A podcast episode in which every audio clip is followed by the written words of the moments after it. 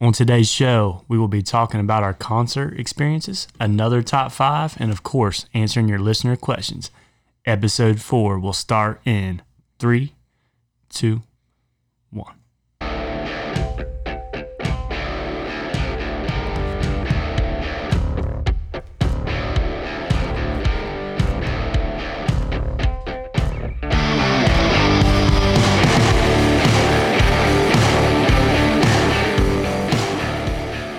Welcome back to the Sip and Serve podcast, where we sip what's cold and serve what's hot. My name is Clay Roll, aka Rollski, and I'm joined by Corey with a K and my main man DG. What up, DG? Nowhere else I would rather be on the face of the planet, Rollski. What about you? I love it, brother. I'm right here with you. Let's get into it. We got a lot going on on this episode, so what do you say we just dive right in, brother? Let's get it. Dylan, I know you've told the people here on the podcast that you're a big music guy. I know your iPod is hot with all different genres and your playlists are cold as ice. So tell me, brother, would you rather listen to music on your iPod, radio, computer, or go to a live concert? Without question, give me that live music. And it doesn't it doesn't have to be in a stadium. It doesn't have to be in a big outdoor amphitheater. It can just be on the back patio at Watch Street Tavern. Okay. But live music is my jam, dude. You know, whenever I think of live music, I don't think of like a concert right away. When I think live music, I'm going with what you just said. I'm on the back deck of a patio of a bar, a local band. We probably don't even know who the hell they are, but they're just ripping the chords and we're sitting there drinking, talking to our friends, just having a hell of a night. There's nothing better. No. No, there's no other. There's no better um, background noise for a night of beer drinking, enjoying some good food, enjoying some good weather than a live band. Doesn't matter where you are. I agree. I agree. So with that being said, Dylan, you said you would rather go to a concert. How many concerts you been to, brother? Who? Uh, I'm gonna say around twenty altogether. Twenty. Yeah, Jeez, dude, you around twenty. What about you? Okay. Well, I feel like I feel like I'm just a little shithead over here.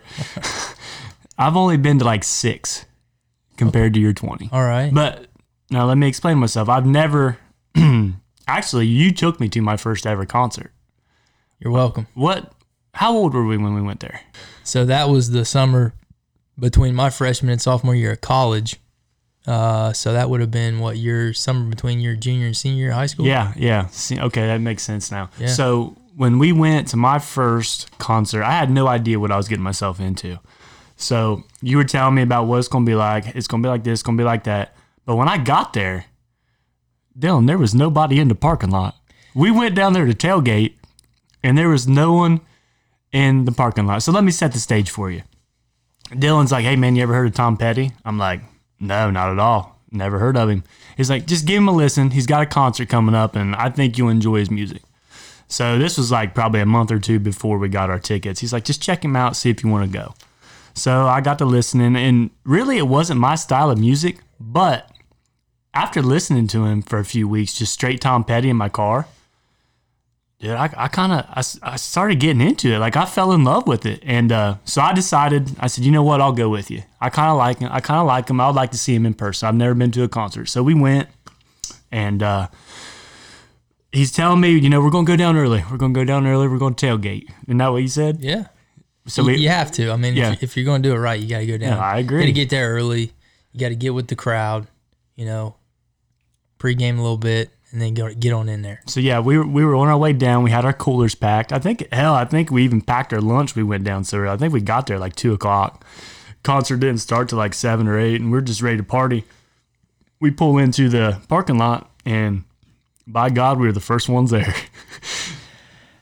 We yeah, we pulled in, and I was, dude. I don't know. I it might have. My uncle goes to a lot of concerts, Yeah. and so I think at that point in my life, I had heard him talk about so many concerts he's been to, about tailgating before Jimmy Buffett concerts and stuff like that. Oh, I've heard was- stories about Oh. the Jimmy Buffett. You're not those those get wild. Yeah. But I was like, man, if we're gonna do this the right way, we got to get down there early. And you know, I'm just a college kid. I don't. I'm not thinking. Well, you know, most people don't get off work until four or five in the evening. So we're down. We we showed up at what two thirty. Yeah, we were down there early. I mean, we found the right parking lot. We were right across the street from the venue, Yeah, but it was a ghost town. ghost town. No one there. So we popped the trunk. You know, we crack open a few golden yummies, put the koozies on, and we're just sitting in our lawn chairs. And I tell you what, the next car didn't come for at least another hour, hour and a half. But we had a great time. Um, we'll get in. We'll get into the Tom Petty concert a little later on. But who else have you seen, Dylan, besides Tom Petty? There's a variety, man. Uh, the first the first uh, concert I ever went to, I was in middle school. I went with my mom and my dad, and we went and saw Jimmy Buffett in uh, the Schottenstein Center up in Columbus. So I take it there was no tailgating for that one. Nope, no Okay. tailgating there, All right. but good show nonetheless. Um, I've seen Paul McCartney in the Schottenstein Center. That was the second concert I ever went to. My first outdoor concert was up in Columbus. I saw Def Leppard and Journey with some some high school friends. I've seen Tom Petty twice. Um, I'm a big Zac Brown band fan, as is Corey with the K to my left, and uh, we saw a real a great show that he put on uh, up in Detroit at Comerica Park. Sat in center field, watched the whole whole concert. That was a good show. I've seen Zac Brown band six or seven times. Six or seven times? Yeah. And let me ask you this. You say six or seven. Do you ever get, is there ever, is, when you're done with the last concert you've been to, is there everything like this is going to be my last one? Or you're like, "Uh, when's the next? Yeah, yeah. When's the next? Because Really? because it's usually at least a year between shows, and in that year he's going to release new music. So you're going to be you're going to be hearing some new music in, the next time you go. Plus, they could just be a straight cover band, and they'd be phenomenal. I mean, I've they're they're quote unquote country is how they you know how people identify them.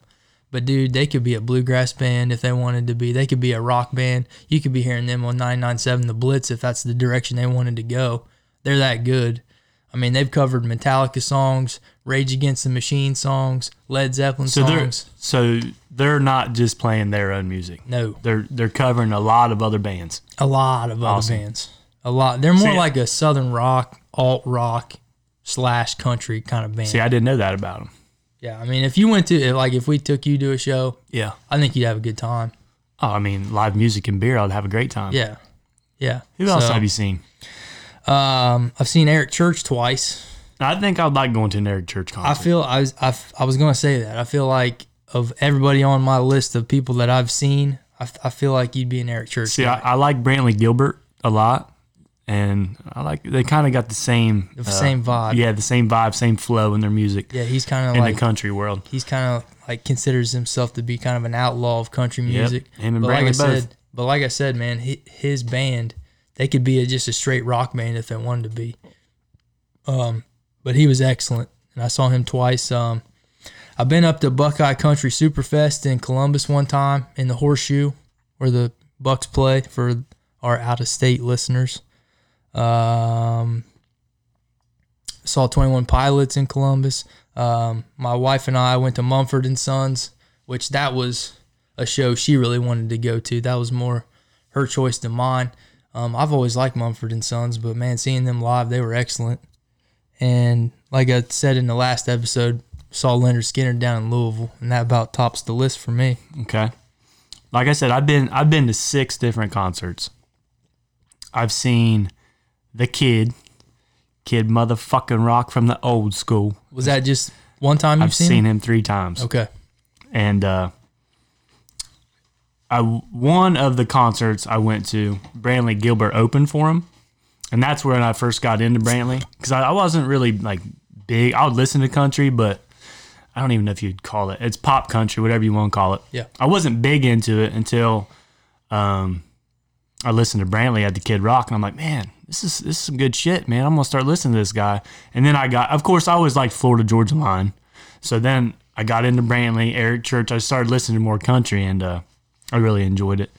Um, I've also been to, so we got Kid Rock three times. I also went to a MGK, Machine Gun Kelly, and he opened up for Meek Mill and Rick Ross. Believe that or not. Where was that? That was at the Schottenstein Center in Columbus, and that was the time Meek Mill was. Um, he just came out with the album Dreams and Nightmares, and it was it was a pretty badass concert. And then last but not least, oh sorry, I was, was seeing Tom Petty, and then last but not least, I went to a concert that had five different people at it. It was a it was a rap concert. It was at River Bend down in Cincinnati on the river. They had Waka Flocka, Wale, J. Cole, Meek Mill, and Drake all at the same concert. That's a lineup. Dude, it's How long ago was that? uh that would have been like my f- I would have been like 2012, 2011, 2012. Yeah. So I was working at uh, the phone company at the time, and I seen it pop up that they wasn't sold out. It was the day of I bought the tickets, so I was just like, man, this would be awesome. So I just I purchased two tickets. I didn't have no one to go with, so I got on my friends on my phone while I was at work, and I was like, anybody want to go? Anybody want to go? Finally, McCoy says, you know what, dude, let's go. It'll be badass. So we went down, and uh, it was at Riverbend outdoor. And by the time we got there, Waka Flocka was already on, but he was the first. He was the first guy to come on, so it had just started, and we could hear the music from the parking lot, and we're like, "Man, what are we getting ourselves into?" Because it, it was packed, dude. We had to, we couldn't even park in the parking lot. We parked like down the road and had to walk. See, now you know why when we went to that Tom Petty show, we got there at 2:30. Exactly. Let me ask you this, Dylan. What was your favorite? What was your favorite concert you've been to? My favorite concert that I've been to to date. Um, I'm gonna have to say this is one of the more recent shows I've been to, and Corey went with me. Uh, we went down to a show in August of I want to say 20, 2018 down in Great American Ballpark down in Cincinnati. Zac Brown band, and another artist uh, that I'm a fan of, Leon Bridges, was actually down there opening up for him. But we had tickets on the field. So we're sitting in shallow left field of Great American Ballpark. You look straight up, the Jumbotron's right there. Stage is just right over there to our right. I mean, I could have just, you know, I could have just flicked a rock up there and hit somebody on stage if I wanted to. I mean, we were that close and you just you're on the field, dude. You look around, it's it's like you know, Stadium's packed, and everybody, all- everybody's above you pretty much. yeah, everybody's above us. The only bad thing was those porta potties, you know. We mentioned them earlier. Yeah, you, you know how I feel about those. But other than that, dude, it was it was a great show. Great show. So that was your favorite. That's that's probably been my all time Okay. favorite. Yeah. My favorite concert I've ever been to, and I've only been to six. So I've been to three Kid Rock concerts. Two of them have been outdoor at Riverbend, the Riverbend Center. Is that what it's called? Is it just called Riverbend Music Center? That's what it's called, right? Something like that. Yeah. Okay, I so just call it Riverbend. It's outside of Cincinnati along the river. And uh, two of them were there. The first time I went, he was uh, promoting his album called First Kiss. So, like you said, your uncle is a huge concert guy. He loves Kid Rock. Yep. So he was, and I love Kid Rock too. So he's like, you got to go. You got to go. You got to see him in concert at least once. So he talked me into it. At this point, I've only been to you know one or two concerts, and you know they they were all right. So I was like, all right, I'll give him a chance. I'll go to Kid Rock. So I go down there. He's promoting an album that I hated. So I should have known I wasn't going to like the concert because he he didn't play much of anything else besides what was on that album. Promoting the album. Yep, on that tour that year. I mean, he played a few old songs, but I'm not not not what I was expecting at a Kid Rock concert. Right. You're expecting the greatest hits. Yeah, so I was I was uh, disappointed. So the first Kid Rock concert, didn't like it. Round two came along. I didn't want to go back because I said nah. I said nah. I don't I don't want to go again. I'm out on I'm out on the concert scene. But all my friends have never seen Kid Rock before, and they love him too. So they're like, come on, man, just go again. We'll have a great time. We're all going this time. Fine. So I bought the, I bought a ticket. Me and my wife went with everybody. I think we had like a group of eight or ten people go with us. Is this Riverbend again? Mm-hmm. Okay. It's outside Riverbend again. So we get down there, we get our hotel room, and it's raining all day. I mean, it, it's when I say raining, I mean it's fucking pouring. It's raining cats and dogs all day long. And here I am. I'm thinking this guy's going to cancel it. Hopefully, he. I wanted him to cancel it because I didn't want to stand in it. I wanted him to reschedule it, maybe for a later date, and because it's only Cincinnati, it's an hour and a half away from our house. That's not bad. But no, he had the concert, and by God, we went. And by God, I had the worst worst time of my life because when I say monsoon, it was raining sideways. Like you were standing there, we had we had our ponchos on, Dylan, and I was like, you couldn't get away from the rain because the wind was just blowing and it was just going everywhere. Terrible time, and I don't know what it is about Kid Rock versus indoor and outdoor, but this second concert he wasn't promoting an album, so I'm like, maybe he'll play my my shit, you know.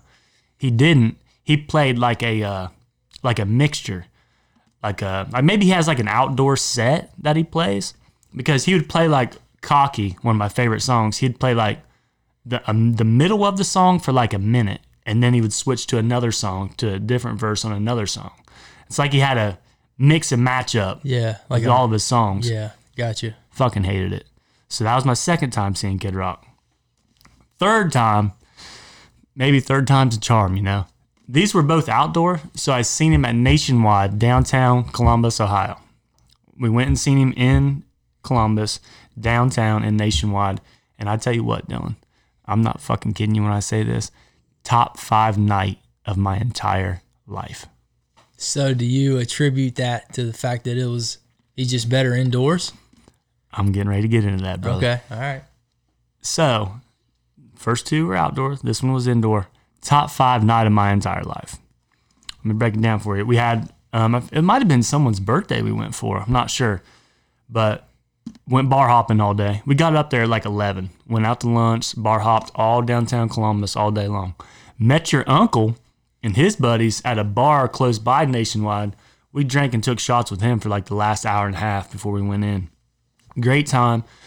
We went into that concert and Brantley Gilbert was playing. I'm like, this guy, who's this guy? You know, I just want to see the kid. Right. I sit down and dude, this guy's just shredding it, and I, it's just getting me hype, getting hype.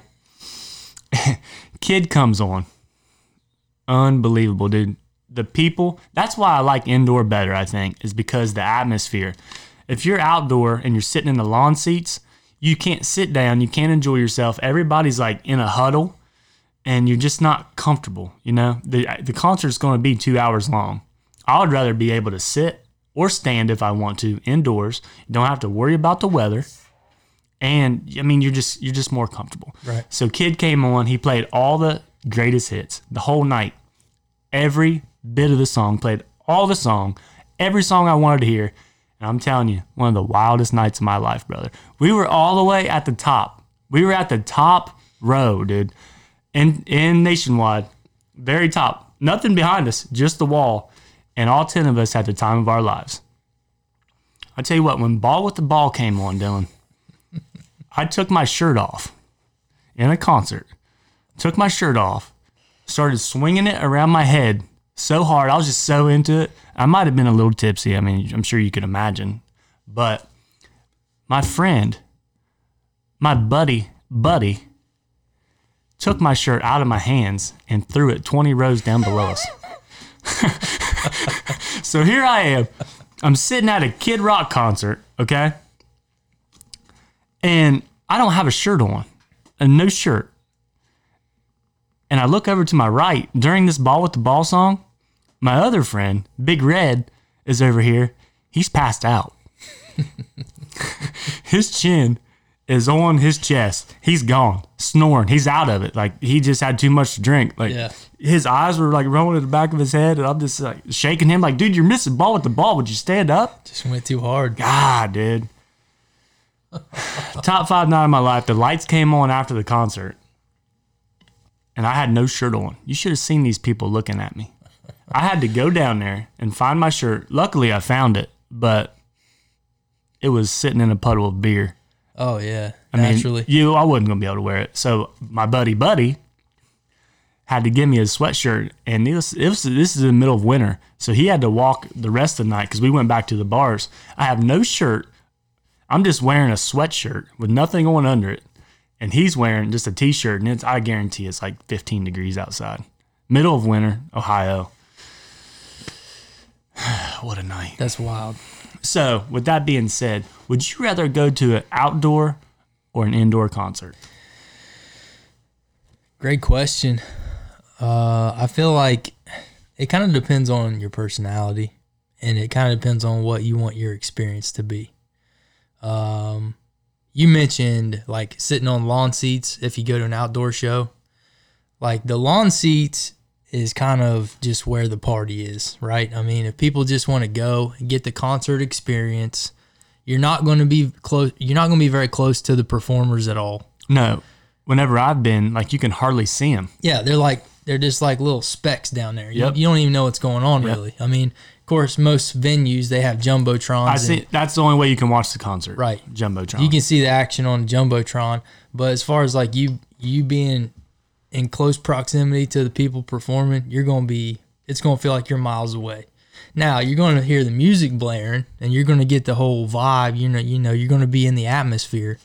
But like I don't know, I feel like lawn seats at outdoor concerts is just for people who just want to go, have a few drinks, have a good time, and just listen to the music. Now, if you get a pavilion seat at an outdoor show, okay, now we're a little more intimate. See, that's where I think I messed up because the night I told you it was piss pouring rain, your uncle Greg was at the same concert again, and the son of a bitch got the pavilion seats and he was dry. He was dry. He was dry and Had he had a hell of a time. He said he loved it, and I couldn't even enjoy it because I couldn't even open my eyes. It was raining so hard.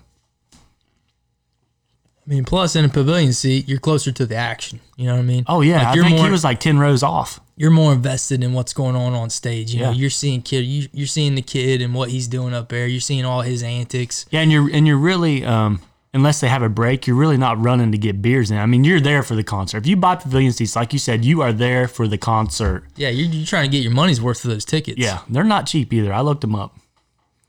So, indoor, outdoor. So I mean that those are kind of the pros and cons of outdoor concerts.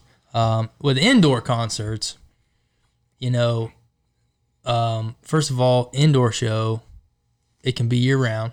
So you know, outdoor shows typically spring, summer. Yep. Indoor shows could be dead of winter, but you know, show goes on. Um, another thing about indoor concerts is there's really not a there's really not a terrible seat. You know what I mean? Like you said, you were up in the nosebleeds. all the way at the top. We were at the very top. No one behind us. Yeah. And we had the time of our lives because we could stand up and, you know, yell the whole time and then we're not bothering no one behind us. Right. So if I ever go back to a concert indoors, I'm buying the cheapest seat because that's where I want to be. There's no one behind me. I'm not pissing no one off, man. Yeah. I'm taking my shirt off and I'm swinging it around my head like a fucking helicopter, dude. Yeah. And I'm having the time of my life up there. Well, I'll tell you where else you could do that and not piss anybody off. The pit, Okay. right down front. Now, the price difference is going to be Have quite you ever been to the pit? quite significant. No, I've never been. Okay. Yeah, I actually, I have been in a pit. Really? I've been in one pit out at the OAR concert we went to in college. I was in the pit, but that was a mistake, dude. They're, they're just it gets sloppy and Yeah, I mean, if I if I was in the pit, I think I'd want to be in there for one song, yeah, and that's it. I'm, gotta- I'm going back. Corey and I, well, you know, he's you know him too. It's a buddy of ours, Hirsch. Anyway, he uh, dude, every concert he goes to, it doesn't matter who he came with. He's he. We went to a Twenty One Pilots concert with him up at the Schott. We walk in. We we had floor seats, so we're on the floor, Yeah, not pit seats, but, but like just in the back, like but on the floor. I know what you're saying. And and Hirsch just we get there, Twenty One Pilots comes on, and he just says, "Well, I'll see you guys later." And he just turns and takes off for the pit By himself. by himself. And he's like at every every concert he goes to, dude. He just wants to be in the pit. He just loves it down there. I don't know about that, dude. I know, but I mean, that's how people are. Okay. You know what I mean? Yeah. So anyway, indoor concerts, a lot more intimate setting. I think like the graphics on the screen are a little cooler. Like, I don't know. I just that's just my own opinion. I just feel like it's just more intimate. You feel like you're right on top of the performer, and like I said, there's not a bad seat. So it just kind of depends on what what you want your experience to be. If you're a casual fan, you don't really know a lot of the songs. You're not really, you don't really even care who's playing. I would suggest an outdoor show. But if it's somebody you really care about, you know a bunch of the songs and you're really into them, then I would probably suggest an indoor show. Okay. So I was thinking outdoor. The atmosphere. So if you if you want to party and you want to sit in the lawn seats, the atmosphere to party. You're not really paying attention to the singer, you're just listening for the music. Before the show, you're tailgating in a parking lot. That's part of the atmosphere. If you want to do that, I recommend an outdoor concert during the summer. The weather. That's one thing you got to watch out for on the outdoor concert because it can shit on you or you can have a beautiful night, one or the other. Either, So I got something to add about that. Some people hate the rain. Like if you got tickets to an outdoor show, some people hate it. It makes I'm one of them. yeah, it just it ruins some people's nights. But then there's this other section of folks who, when that rain starts coming down, that just things just get wilder and wilder. You know what I mean? And I've been to shows like that. I've been to a Tom Petty show in Indianapolis that was like that. Dude, it started raining, and you know you got some a quarter of the crowd is saying, "Oh, geez, it's starting to rain. Here we go." And then the, the other three quarters is like, "Let's go." Taking their shirts off, Shirts swinging, off, yep. swinging them over their head. Like now, it now it's a party. You know what I mean? Yeah, I got you. Yeah, rain can have weird effect on outdoor Okay, shows. so outdoor, we got the atmosphere and the weather. Also, if you don't buy the pavilion seats, you're standing up, and you know some people don't like standing the whole time.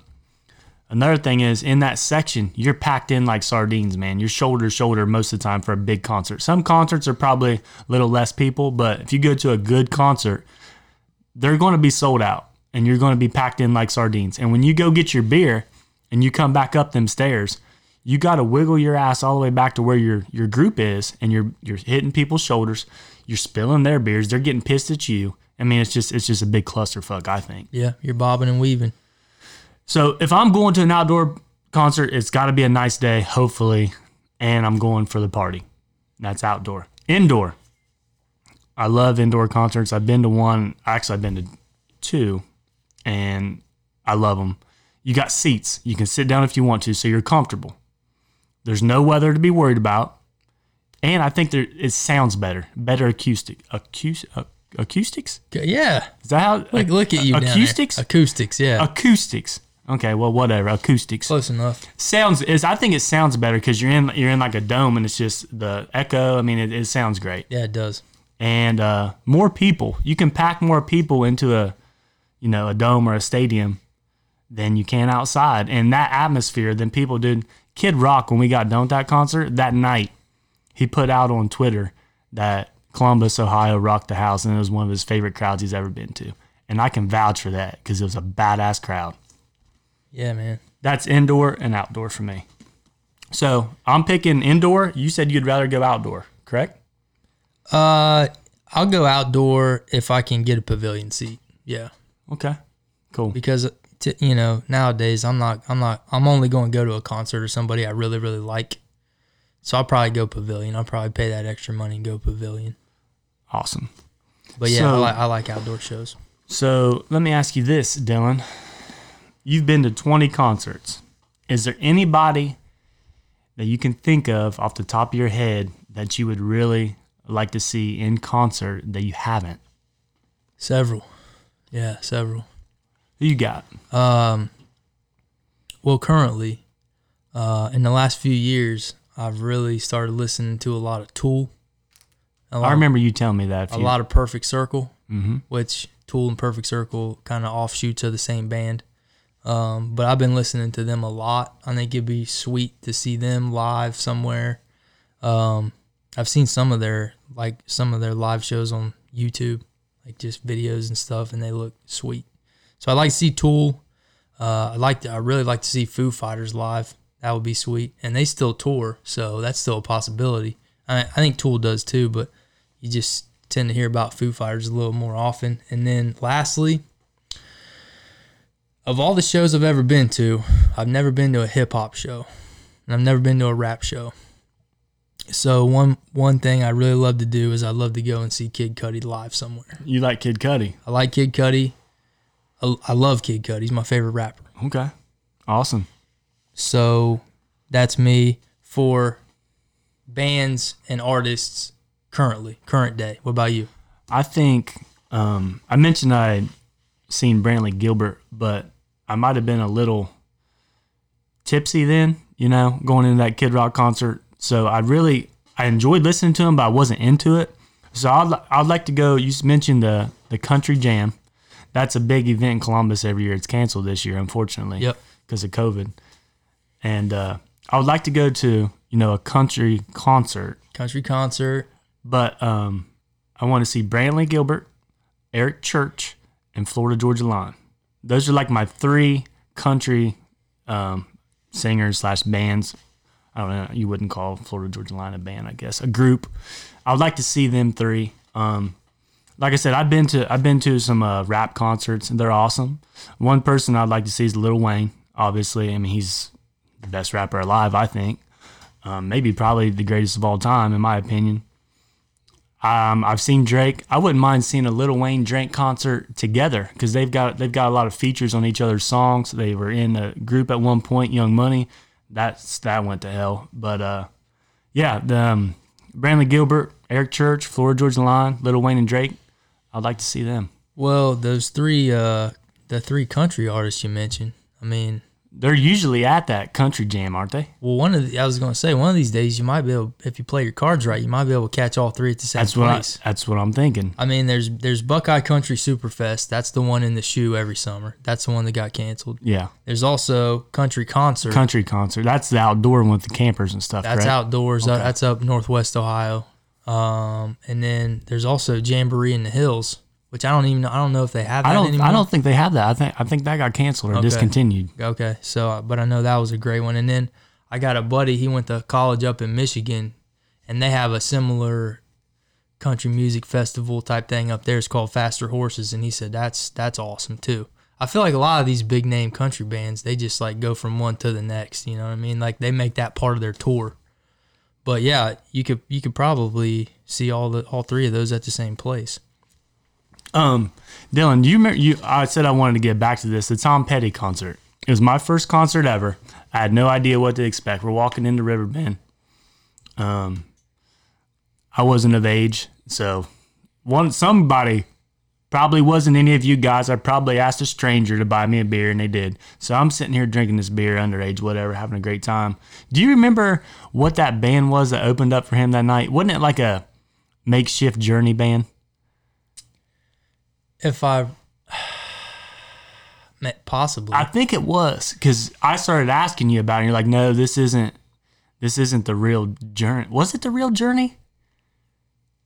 it might have been, It might have been. but it wasn't. The then this the main guy. It wasn't the original. Right. The the when Journey was huge, the lead singer was uh, Steve Perry, but Okay. he, he It- wasn't it at wasn't that him. time. He wasn't the lead singer Okay. for, for them. So I think I think it was Journey, but it wasn't with him. okay, That opened up for us. that makes sense. so he started he started playing some good music. I'm like, man, I I, I kind I'm getting into it. yeah, Then Tom Petty comes on. Dude, I had the time of my life that night. That's what started my concert experience. And I'm I'm kind of I kind of wish I would have went to a few more after that, but I didn't. But uh do, do you remember what your favorite song was he played that night? Because I remember mine. I mean, I got a couple favorites, but if I my memory serves me correctly, uh, Last Dance with Mary Jane. Yeah, dude. You can't beat Mary Jane's Last Dance. No, I I listen. That's my number one hit with Tom Petty's Last Dance, and I know every me and you both. When you when we when you told me to start listening to Tom Petty, you're like, hey, listen to this song. I think you're gonna like it. Yeah, I mean, this is a fan And favorite. oh man, every lyric I know, it's it's a great song. But I wasn't gonna say that. oh, My favorite song he played that night is when the lighters came out. And I've never seen it before. Everybody brought their lighters out and he started singing Free Falling.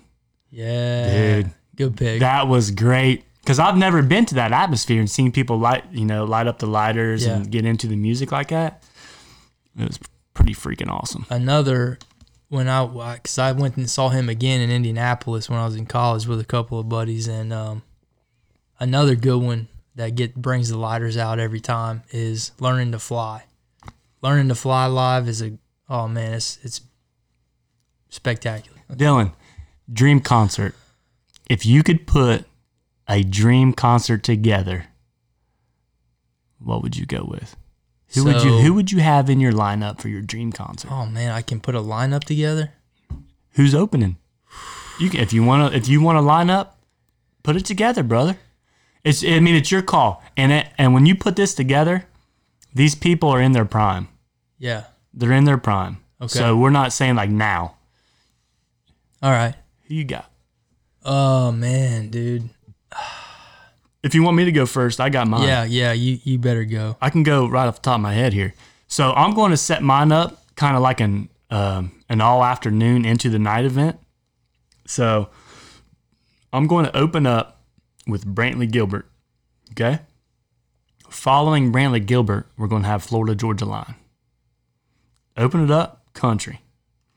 Then say that's that's early afternoon. Then after that, about five o'clock, we're going to go in with a little bit of Snoop Dogg and Dr. Dre. That's going to take us into the evening. After that, I'm going to come with Kid Rock and ACDC greatest hits. what do you think about that? Well, I think the artist that you just mentioned is about seventy five percent of the songs on your iPod. Okay. But that makes sense. Yeah. You know, that makes sense. So we're going Brantley Gilbert, Florida Georgia Line to open, Snoop Dogg and Dr. Dre, mainly the 2001 album and earlier. A little bit Ain't Nothing But a G Thing Baby to close it. That's my favorite song. Then we're going with Kid and ACDC. And then the nightcap to end the show at like uh, 10.30. this is this is the headliner. Yep. We're going with Drake and Lil Wayne together to end the show. So we got Brantley Gilbert, Florida Georgia Line, Snoop Dogg, Dr. Dre, Kid Rock, ACDC, then Lil Wayne and Drake all day event. That's my dream concert. That that's sick. I mean, you got quite a diverse. Uh, Yeah, that's that's why I liked it. Yeah, I wanted to put everybody in there, Yeah. and that'd be my dream concert. Okay. All right. So, before I give you my answer, is this? Can we go back to any point in, in history? Hell yeah, dude! It's your dream concert. Bring them back. All right, bringing them back. So, See, I didn't I didn't get into a bunch of old school stuff. Yeah, like when I was younger, I wasn't like my dad loved Elvis Presley and stuff, Yeah. and that's all I listened to. But I wasn't really a big Elvis guy, so Gotcha. I didn't get into music until I was probably in like uh, middle school. I started listening. So all the older stuff, I mean, I didn't really get into it. So you you you probably like a lot of older stuff because I, do. know you like music your whole life, and I know who you're going to have your headliner. Mm. Maybe uh, yeah, maybe. I don't know. I might surprise you. So, okay. That's why I'm asking. give me a second. I, all right, yeah, I put you on the spot on this one. Yeah, dude. I had like I had a headliner. Yeah. I got my headliner, Yeah. but I didn't know it was going to be an all day music Well, I, festival. I did. I did. I did. I just put that because I wanted to surprise you with an all-day music festival, but I couldn't narrow it down. You know, I Yeah. love Snoop and Dre, but I couldn't leave out Kid Rock and ACDC. Right. I know I want to see Lil Wayne and Drake at the end, but how can I leave out Kid Rock and ACDC? You know how much I love Snoop Dogg and Dr. Dre. I mean, heck, man, when we were in high school, that's all me and you listened to. Yeah. Yeah, for sure. I couldn't leave them out, so I just I wanted to mix and match all the way throughout the day. Yep. Okay, I think I got it. Okay. So I'm going to open, you know, noon, one o'clock. I'm going to bring Pink Floyd. Awesome. Pink Floyd. They're going to play for an hour, hour and a half. Yep. Kind of get things get things going. You big Pink, Pink Floyd guy, huh? I like Pink Floyd. I listened to a little bit back in high school. yeah. And then once Pink Floyd leaves the stage, I'm going to bring the Beatles on, okay? But I'm going to be specific about this. I want the like 1962, 1963 Beatles to come on. Like not not the later stuff, not the psychedelic stuff, you know, not not none of the like the early stuff. Kind of the music they made before they got real real big and came to America. So like the early stuff. Um, I just feel like they were better performers back then. I mean, I don't know. I just it's not not taking anything away from their later stuff. It's just I would be more interested in seeing them with their early stuff. And a lot of people would say, "Dude, how are you going to make the Beatles an opening act? How you how how are they not going to be the headliners?" The Beatles were one of the greatest, most influential bands ever. One of my favorite bands of all time. But as far as entertainment value and how they what kind of performers they were. I'd rather have them in, in like an, an opening type of slot. Anyway, Well, here's what I say to that. I mean, it's not the listeners or it's not their list. It's your dream concert, so you can put them wherever the hell you want, brother. yeah, you're right. You're So right about who you that. got next? Who's coming on after the Beatles? After the Beatles, it's going to be Zac Brown Band. See, I, I like that. You're putting in someone you've seen a lot. Like I put in Kid Rock, and I've already seen Drake. I've already seen Brantley Gilbert, but I want to see him again all together in the same day. Well, listen to this. Listen to this shit. I'm going to have Zac Brown Band come on and play for a half hour. Okay. the, the good stuff. Then I'm going to have them stay on stage, but I'm going to bring the Foo Fighters out as well. And then I'm going to have the Foo Fighters play about a half hour of their stuff.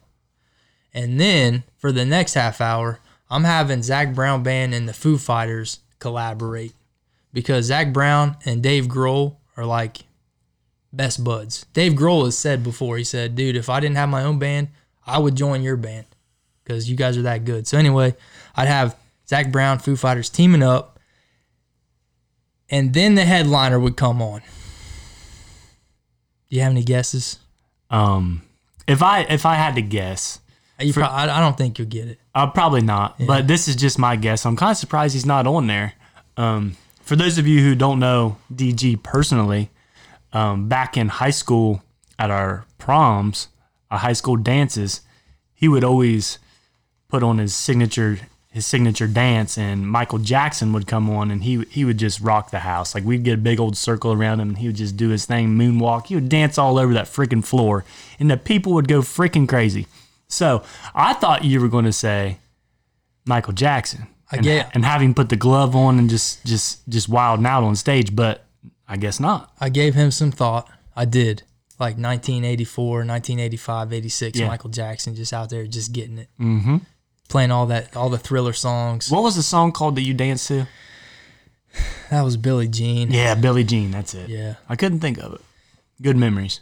but I just didn't feel like he fit in with the rest of my the rest of my lineup, so I left him off. But uh, anyway, after Foo Fighters and Zac Brown band, my headliner to come in and shut it down in their prime, Led Zeppelin.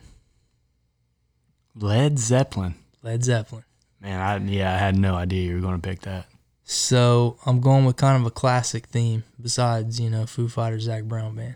But that would be that would be the concert of a thousand lifetimes for me. Awesome. Well, Dylan, with that being said, are you ready to move on to our next segment? Onward. Awesome. After episode two, we got a lot of feedback. Listeners loved our top five segment. So, with that being said, here we come again because listeners get what they want on this show. On today's top five, top five, top five, we'll be doing our top five movies. Me and DG think we could play a lead role in. DG, lead us off with your six man, brother. But before I get into my number six, I just want to say that um, it's not that big of a stretch to me personally to think that I could be a lead role in a in a Hollywood production because I took an acting class in college and I aced I aced that thing and uh, the professor was the leader of the drama club and they put on plays and stuff. And he actually tried to recruit me to, to be in one of his plays after the class was over with. So I'm just saying, you know, I feel like I have a little bit of acting talent, you know. And uh, I know that, you know, that's how a lot of actors, big big time actors got their start was they just up and moved to California and said, "Hey, I'm just going to try to make this acting thing work." You know what I mean? And you know what? You know, I kind of agree with you. I, I could really see myself in a in a movie as well because I remember back in third grade I was Santa Claus in our Christmas program. So I mean, I heard you killed it. Yeah, I heard that got rave reviews. Yeah, I mean it was it was great. I did awesome. Fans went crazy after the show. Old ladies were tearing up in the back pew. Mom was clapping. Monk was shaking his head, but we went onward. Um, so yeah, man. I mean, you said you took acting classes. I mean, I really didn't take acting classes in college, but I was in a program in third grade. I'm so just saying, in another life, who knows? I might quit my job, pack up, move out to LA, and see what happens. You know what? I may go with you. Yeah, well, anyway, number six, leading us off here. I think I could play, I could have played a lead role in The Sandlot. You know, whenever I sent you this segment, I the first thing I thought is Benny the Jet Rodriguez, DG as Benny the Jet. I agree, man. Go ahead. I don't see. Yeah, I mean, Benny the Jet is the star of that show. He's the star of that movie. He's the he's the main character. You know, he's he's the dog. But you can pull it off, man. You can pull it off. I don't know. I I, I thought I would fit more into the role of, yeah, yeah, Really? because I'm a way. I could I could have been when I was little, like a ten year old. I could have been a way better shortstop than him, dude. Way better. I remember that one scene where they're taking infield. He fielded that one ground ball. He got down in that catcher's stance. What kind of shortstop? What kind of self respecting shortstop feels the ground ball that way? You know what I'm saying? So I could have brought that to the role. I feel number six was Sandlot for me. How about you? Okay.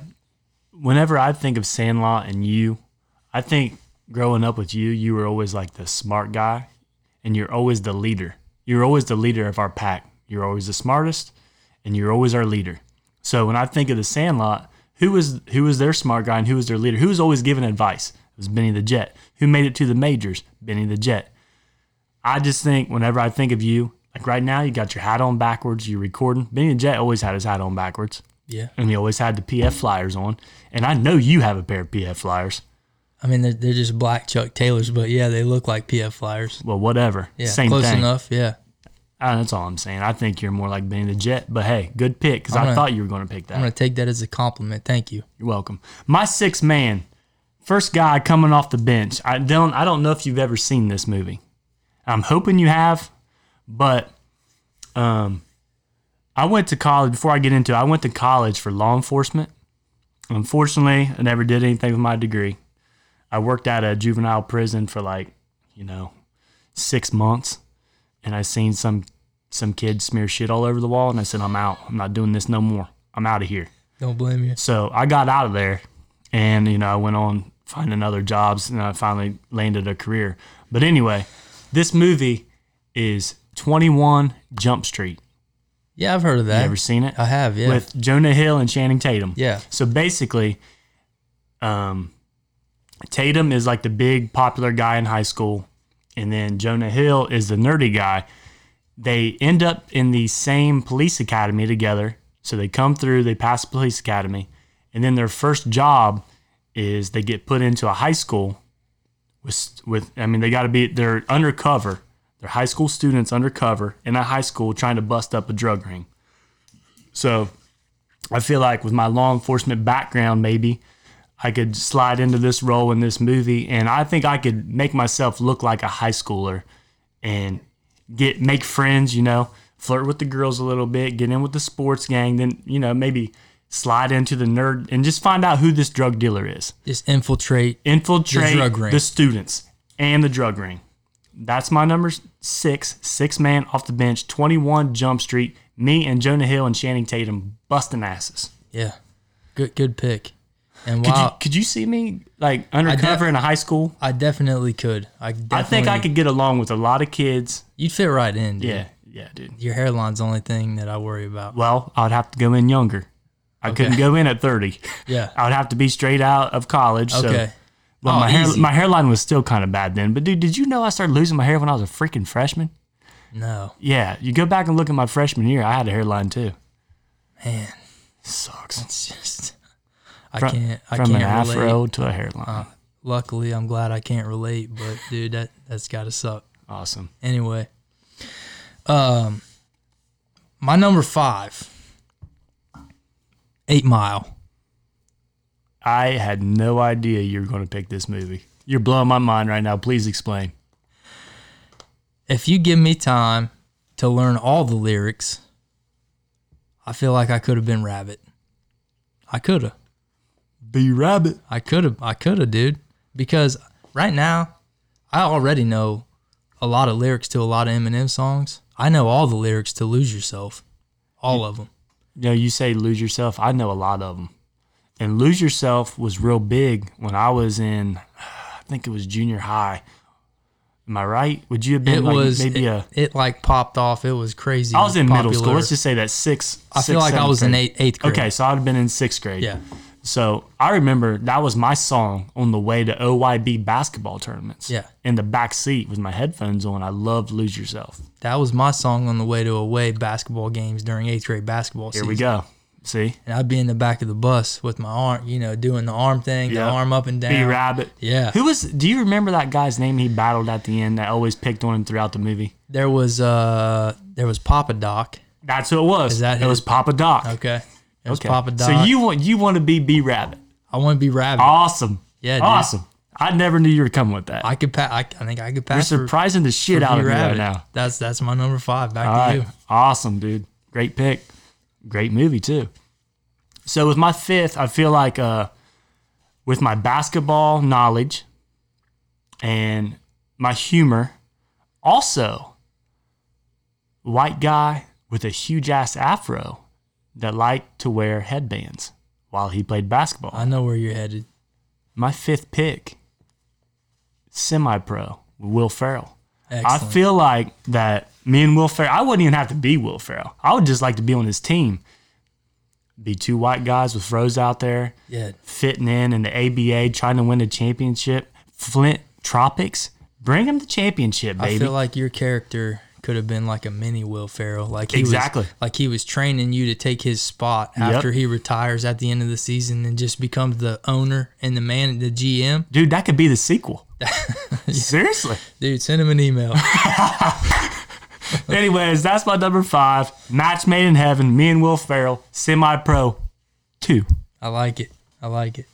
My number four. This this is a. Uh, I believe this was an '80s movie, late '80s, maybe early '90s. I don't. I don't really know. Um, not all that well known. I don't feel, but still a sports movie. Vision Quest. You ever seen it? Never seen it, man. Okay, so basically the movie's about this high school wrestler, and basically it just follows him on his quest to become, I believe, the state champion. But there's this other dude in his weight class who's just ridiculous. Everybody says he's unbeatable. He, you know, nobody can beat him. He's he's like a Greek god. Like nobody can beat him. And and so it just follows this kid, Loudon Swain, as he's like training to preparing himself to beat this this this other kid. Well, anyway, I got a couple really good buddies of mine, and they're both wrestling coaches. And so, as I prepare for my role as Loudon Swain in this movie, I feel like they could teach me to look like a wrestler. You know what I mean? I don't have to be a good wrestler, but I, I need on screen. I need to look like I know what I'm doing. So I feel like my friends could kind of teach me how to look like I know what how to be a wrestler because I never wrestled. You know that. Yeah. I never, I don't have any wrestling experience, but I feel like they could kind of teach me how to look like a wrestler. But really, for the majority of the movie, it's just shots of him wrestling, uh, running, working out, and going to wrestling practice. That's right up your alley. Yeah, that's what I'm saying. Like, I, I, I just feel like I could do that. You know what I mean? So, number four, Vision Quest. Awesome. My number four is literally, um, I felt like I may have been this guy at some point in my life back in high school. But um, my number four is uh, Super Bad. Super Bad. With Jonah Hill as Seth, along with Evan, Fogel, and AK or Fogel, aka McLovin. Hey, quick side note. McLovin had a fake ID in the show, correct? Absolutely. I believe today, the day we're recording on, is McLovin's fictional fake ID Are you bir- shitting birthday. me? Are you? F- I think are I you saw, fucking shitting I me think I saw now? that on Twitter earlier today. Ah, Happy birthday, McLovin. awesome, McLovin. Love you, brother. Wish I was in a movie with you. Anyway, it's basically a movie about three nerdy high school guys who promises the hot chicks at their school that they can buy them alcohol for the party that night. Be the heroes. you basically be the heroes. So I feel like at one point in time in my life, I've had girls ask me, "Hey, can you get alcohol for the party tonight?" And I'm probably said, fuck yeah, I can. Yeah, I can. I can get you alcohol. And then after school, you know, I'm blitzing through my phone. I'm calling every older person that I freaking know that's out of high school, and saying, "Hey, man, can you can you get me alcohol tonight?" And they're probably tired of hearing this because I probably did it every weekend, honestly. But I just feel like you know, a lot of high school parties I went to, um, you know, drank some drank some alcohol, and you're getting chicks alcohol at the parties. So super bad. I feel like I could fit right in. What do you think? So uh, it sounds to me like you've already played that role. So it's something that would be familiar to you. Absolutely. Yeah. I feel like you'd fit right in But- there with. I wasn't I wasn't ever like Seth or Evan or Fogel. I was like I wasn't like feeling like I couldn't do it and scrambled, you know. I felt like these girls were my friends already. They weren't in the movie, they weren't friends. Like they're just trying to get they're they're trying to make friends with these hot ass chicks Yeah. that they can't get alcohol, so they're promising so they can get an invite to the party. That's basically why they're getting invited to the parties because they can get them alcohol. So yeah, they're, they're, those guys in the movie, they're kind of they're on that. They're on the they're on the outs. They're the out crowd. yeah. So you could kind of be their their only connection. I could be the their way crowd. in. Exactly. And Okay. I I could like bring them in and be like, yeah. And I can set them up with the alcohol and tell the chicks like these guys did it on their own. Yeah. And that way they're not they're not getting beat up in the bar. Or not the bar, but the uh actually they got beat up in the bar too. They got beat up in the liquor store. They got beat up in the bar. They got blood on his pants at the dance party that they tried to steal the beer from. I mean, they went through all kind of hell to get these girls this alcohol. Yeah. I just feel like it'd be a good movie for me to fit into Yeah. because I've been through that before. Yeah. Yeah. That makes sense. Super bad. That's my number four. All right. Number three for me. Twenty One Jump Street. Really? Yeah. Oh. Twenty One Jump Street. awesome, dude. I was like, I never, I didn't know if you've seen it before. I'm not. I'm not. em- I'm not going to over embellish here. You know, I I taught high school math for six years, and I bet no, eight years. My bad.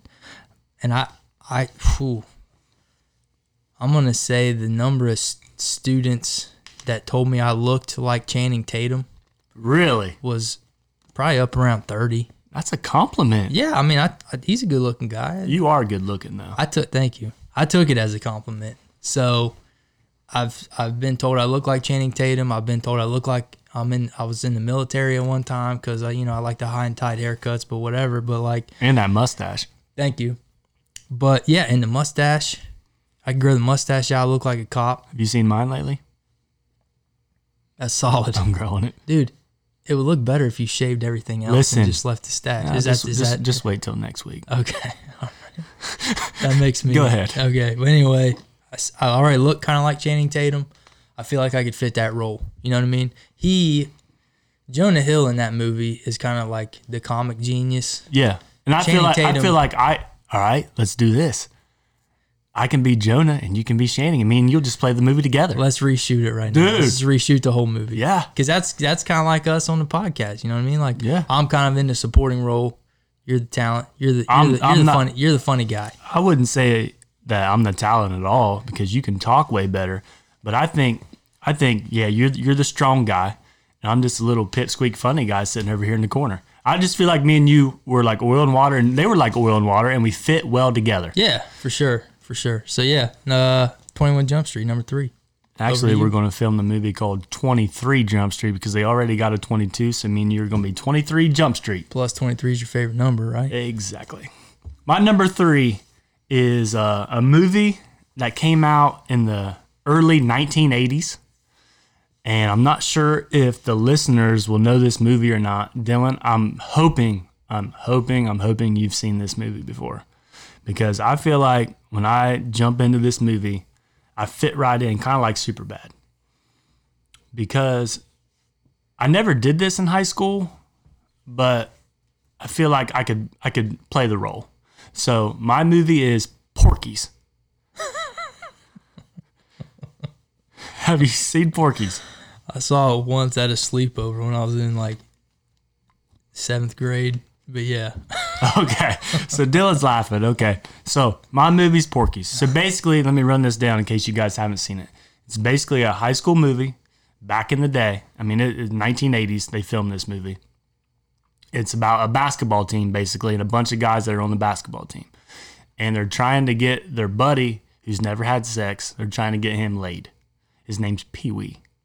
So they want to go to Porky's, which is a bar slash strip club slash nightclub. So they take him to Porky's nightclub.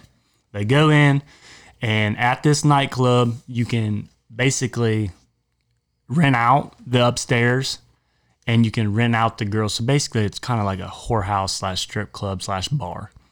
And they call it Porky's Pen upstairs. So all these high school guys come in with fake IDs, and Porky lets them in, and then he they go up to Porky and say, "Hey, we want to get we want to get the hottest, the baddest chicks in this building upstairs right now," and he's laughing at them because they're young kids, blah blah blah. So he takes all their money, gives them some chicks. They go upstairs. He hits a lever, drops them into the water, like it's a false floor. Drops them right into the water, takes their money and kicks them out. So they get pissed off. Basically, they keep going back and they want to get revenge on Porky. That's the movie. But I feel like I could fit in because I was a crazy high school kid at one point. We played on a basketball team, and these guys were all about chicks at that point in high school. So I feel like I could fit right in. What do you think? I mean, I think you said you were a crazy high school kid at one time. Would you consider Grand Theft Auto and driving without a license to be to be pretty crazy? be a crazy? I, I mean, I would. Like I said, like I said, go back to episode three. I told that story, but dude, I've got millions, millions of stories. And that was the least of it. I want you listeners to keep tuning in because I've got stories for freaking days. And that's why I feel like I could fit into this into this Porky's movie because I'm wild, I'm crazy, and I just feel like I'd be a good actor in this movie alongside Pee Wee. So, Porky's. If you haven't seen it, guys, all you younger kids out there listening, go to Walmart. It's in the freaking value section. It's probably $3.99 for the DVD. No, they probably don't have it on Blu-ray. Just buy the DVD. I know you kids don't like regular DVDs because it's not 4K. Just buy the damn movie and watch it. I guarantee you're going to enjoy it. Go on, Dylan. All right, number two, The Hangover. Okay. I don't know. What do you mean you don't? I, I don't really have any reasons why I chose that. I just love the movie, and I and I hope I could fit into the movie somehow, because it's just it's just a masterpiece. okay. I was thinking I was thinking maybe my role could be like Well, let's talk about this. I could work at the front desk at Caesar's Palace because that's where they stayed, yeah. or I could be like a bellhop or something like that. And I kind of like I don't want to replace anybody in the movie because all three characters like plus Doug are just fantastic. Okay. I couldn't I couldn't take anybody's place. But if I could be in some kind of supporting role, like I work for the hotel, you know, I go out and party with them that night when things get wild, and then, you know, they're like searching all over Vegas, all over the desert the next day looking for Doug, and maybe I get the tip that leads them to the roof to find him. You know what I mean? Something Yeah. something like that. Okay. Well, let's. I'm just. Let's just stick with your thought here Okay. because my number two is The Hangover. No, get out, I swear. Oh. My number two is The Hangover, and in my mind, I wanted to say the same thing you just said. I don't really have a lot of explaining to do on this one because it's a fucking great ass movie. that's what I wanted to say. That's uh, that's why I was going to interrupt you for. But anyways, all right. So let's do this. I want to be in The Hangover too because basically, like you said, I don't want to take anybody out of it. It's a group of guys going to a bachelor party, and all they do is rage. They go in, they get roofied, they have the night of their life, and the movie plays out. So you say you want to be the clerk or the front desk attendant, right? Something like that. Yeah. Okay, so how about I can be either the bag guy, like I check their bags in at a nice hotel. Usually you tip someone, they'll carry your bags for you. Yeah. I could do that so I can remember their names and you know their names too because you checked them in. So I got their bags, you check them in, or maybe you're a, you could be the table, you could be passing out the chips or the cards at the table, and I could also be the bartender. I mean, we could go a thousand different ways on this one. You know, I, know- I just you know thinking out loud here. Another good role for you, I think, would be what's what's the uh Ken Jeong? What's his character's name? Oh boy, jumping out of the back of that car with my wiener yeah, you out. know what I'm talking about. I, don't, I don't remember his name off the top of my a yeah. I know who you're talking about. But anyway, you know, he when he travels, he's got like a whole entourage with him. I could see you being one of those dudes in like, you know, black three piece suit with the with the sunglasses on, Mm-hmm. like being one of his henchmen. okay, But then also seeing these three guys just searching for their buddy and having pity on them and just being like, you know what, I'm gonna help these guys out. You know what I mean? Okay. something like that. what was the guy's name that was in Friday with Ice Cube? That's in that movie. I'm drawing a blank. You know, you know, you know the face though, right? Yeah, the the other Doug is that who you're talking about? Yeah, yeah. I don't know his that name. that was the one who accidentally roofied him. I think wasn't that his role in that movie? Mr. Chow, that's who I'm thinking of, Mr. Chow. But anyway, yeah, back to your thought. Yeah, it was. Uh, It was the other Doug, and he's the one who accidentally got him roofied, right? well, he like mixed up the bags or something. Yeah, he mixed up the bags. I don't remember what the drug the drug dealer's name. Yeah, And yeah. Hank- His name was Doug. I remember now. It was Black Doug. That's Yeah, what they but, called him, uh, Black Doug. Marshall. He's like, oh, Marshall's gonna be pissed at me on this one. and then we find out who Marshall is in the Hangover two, part two. So yeah, Gotcha. Anyways, I think you know we could fit in there somehow.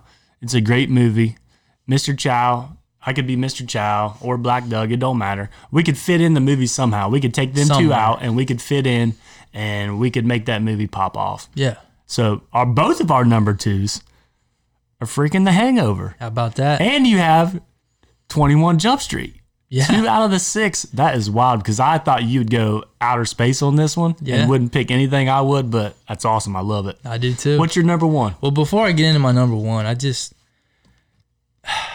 you said top five movies we think we could play a lead role in. There's a bunch of movies that You I know. think I could play a role, uh, just a role in. You know what I mean? I agree, man. I'm I'm real into these Netflix shows like The Last Kingdom. There's a Netflix movie. Um, I forget the name of it, but anyway, there's these like ancient ancient war movies, basically where these these dudes just go around fighting people. You know what I mean? And I would, I just can't help but think I could be an extra at least in one of those movies. You know what I mean? Mm-hmm. You just you dress up like an like an ancient Viking or, uh, you know, a Saxon or something like that, and just and just go at people. You don't have any lines. Like I mean, that would be the easiest way to do it. I'm sure I could do that. Yeah. That would be awesome. Mm-hmm. And like you know, my friends and family be watching. So you're like, basically just an extra, is what you're trying I'm an say. extra. Yeah. yeah, I could definitely be an extra in a movie. I feel like. Well, yeah. I mean, you don't have to remember no lines. You're No, just it's- doing it's something. easy. It's You just, a little something. That's all you got to do. You, they they say, hey, we're going to dress you up to play this role. You when we say action, you go and act like you're killing somebody. I mean, I could, you know, you could do that. Yeah. That would be sweet. I think that would be awesome, and I think that's more realistic, really. But anyway, getting to my number one, numero uno. And I'm gonna. I feel like I'm gonna catch some flack for this because I'm gonna. I'm going to transplant myself into a lead role, and this actor is just one of the best actors that's ever lived. Oh no. Castaway, Ooh, Tom Hanks. Tom Hanks. You want to be Tom Hanks in Castaway? I don't want to be Tom Hanks. I want to be Dylan Givens in Castaway. Well, yeah. You okay? You're taking Tom Hanks' place. I got you. Because if you think about it, the majority of the movie, he doesn't even say anything. Right? You want, you want to know something? I might blow your mind and our listeners' minds, but I've never seen Castaway. I don't even know what to say to that. I don't know what to say to that. Never seen it. But, but yeah, I mean, he's stranded on an island. I'd be Well, I, I know the basics of it, but honestly, man, I've just never seen it. he goes down in a in a plane crash. He's stranded on the island. Nobody knows he's there. So he's just he's just in survival mode. He's Was just, he was he the pilot of the plane? So he was on a was he by himself? I don't think he was the pilot. I don't. I don't. No, he wasn't the pilot. He was a FedEx employee. He was like a FedEx executive, Okay. and it was a FedEx flight, and something went wrong. so he was the only survivor. Yeah, Okay. yeah. He was the only survivor. He washes up on this island. He finds other people that were on the plane. They wash up on the island, but they're all dead. Oh, okay. Um, but he's just trying to make it. He's just trying to survive and figure out how he's going to get discovered because he- doesn't even know where he is. He's just out in the middle of the ocean somewhere.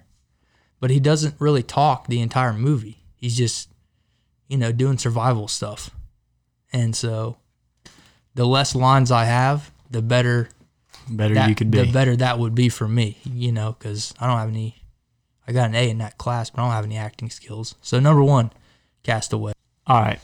With my number one movie that I think I could play a lead role in, I put a lot of thought into this, and I came back to probably my favorite movie series of all time. Now it's it's it's an older it's an older movie series. I think the first movie came out in like 1999. So I was probably like nine years old when this movie came out or was made. But I probably first watched it when I was probably in junior high, so I was probably like 13. And it was like the funniest shit I've ever seen in my life. And I kind of was like, man, when I get in high school, I want to be like them guys. I want to have fun like they just did. So, my number one movie I, I would think I could play a role in is American Pie. Let's go. American fucking pie. I think I could, I think I could fit right in, you know. You got Jim, you got Oz, you got Finch, you got Kevin, and of course you got the freaking Stifmeister, Steve fucking Stifler. Okay? I feel like, you know, I really wouldn't want to take out any of them guys because they all got their role in the movie. Just just put me in that group, you know. Just just slide me in and just add me to that group. I mean, think about it, Dylan. These guys were living the high school dream. All they did was drink, party, go to school, and try to get laid. I mean, that's all they did. So when you're when you're a young high school kid, I mean, you're 16 to 18 years old. I mean, if you had a wild side to you, you were drinking on the weekends and you were chasing women. Uh, other than sports, you were you were drinking and chasing women and I just feel like I could fit right in. I mean, the whole movie was based on all of them trying to get laid at prom night. I mean, that's what it was. So throughout the movie, they were all trying to meet these girls, get prom dates, go to prom, invite them to parties, and lose their virginity. And I just feel like I could. I mean, you could, I could fit right in. What do you think? I feel like you'd fit in, yeah. Um, so whenever I say American Pie, I would want to be in the first one because the series, when I think of the American Pie series, it's one, two, American Wedding, and American Reunion. The whole Bandcamp stuff they came out with, they came out with like three or four knockoff Bandcamp movies. I hated them. Those were terrible. They didn't have the main characters in them. When I think when I think of American Pie, it's Jim, Oz, Finch, Kevin, and Stifmeister the redheaded chick, I forget her name, Nadia, and then uh, the blonde haired chick. I think her what was. Anyways, it don't matter. Then th- they were the main characters. So, American Pie. That's my number one. Solid. Going back to high school, partying, drinking. They did play sports. Jim tried to join the band. I wouldn't join the band. I'd be more of the sports guy, but throw me in. There wasn't a basketball player in that movie. You know, Oz was the lacrosse player. They could use a basketball player. Yeah, just throw me in on the basketball team. So that's me. I'm fitting right into American Pie. Throw Number into one. the mix. yep. I like it. Now, last but not least, it's time for the staple of the Sip and Serve podcast the listener questions and the question of the week. Before we get to the questions this week, I'd like to say thank you to our first sponsor here on the Sip and Serve podcast. The question of the week is now sponsored by the Old Canal Smokehouse located in downtown Chillicothe, Ohio. The smokehouse has been in business since 2004, and after a change of hands in 2013, they are now known for the most unique craft beer selection and rare bourbons to go along with their amazing food. You can dine in, order takeout, or even have them cater your next event. Visit them in their newly renovated space at 94 East Water Street in downtown Chillicothe. We have a ton of questions this week. With that being said, we're going to dive right in. Don't forget to submit your questions for episode five. Kicking it to Corey with the K for question number one. All right. Question one is from Jason. Is a koozie used to keep your beer cold or your hands warm? I'm going to hop right in on this one, DG. What do you think? Go ahead. When I first think of a koozie, it's basically to keep your beer cold. Whenever I grab a beer out of the fridge, even if I'm at my house, I really don't like drinking it without a koozie on it. I don't know. It's just it's just a preference of mine. When I'm drinking a beer, I need a koozie on it. So I put that koozie on my beer to keep it cold. I mean that's that's just that's just natural for me. I want a koozie on my beer. But Jason is making a good point here. When it's cold, like say you're outside. In the, in, the summer, you want your beard not to sweat. You want a koozie, you want to keep it cold. We, we all know that. But in the winter, if you're outside, say you're in the garage, maybe you're four wheeler riding, maybe you're sitting by a fire in uh, late fall, say it's uh, late October and it's 45 degrees outside by a fire, and you don't have gloves on, that beer out of the cooler that you're sitting beside is going to be freezing cold on your hands, and your hands can get cold.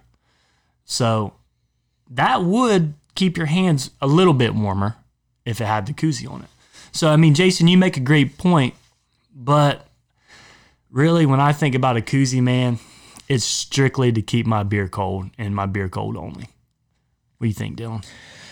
Yeah, I mean, for me, it's seasonal. Uh, while a koozie can keep your hand warm, you know, if it's warm climates, spring, summer, uh, or even early fall, your hand's probably warm anyway, just because of the weather. So the koozie's there to keep the beer. Beer cold. It's just there for an insulator. You know what I mean? Yeah. Um, but I do like the point you brought up about in cold temperatures. Yep. My first thought, looking at this question, was if you're drinking a beer in cold temperatures, then why do you have a koozie on it in the first place? You know, because the beer's going to stay cold. But you brought up the point what if you don't have gloves on? What if you don't have gloves on? And like I said, what if it's late fall and it's not cold enough to keep your beer cold? That's a good point. So in that scenario, I would say the koozie becomes more of a hand warmer, becomes oh. more of a hand insulator than a beer insulator. Yep. But but any other time of the year, it's just there to keep the beer cold. I agree. So there you go. Next question. All right, next question is from Clint. If you switched places slash bodies with your significant other for one week and had to perform all their routines like job, chores, laundry, etc., what would be the first thing you'd take advantage of? What would be the worst thing you'd have to do? Could you last a week? I'm gonna hop in,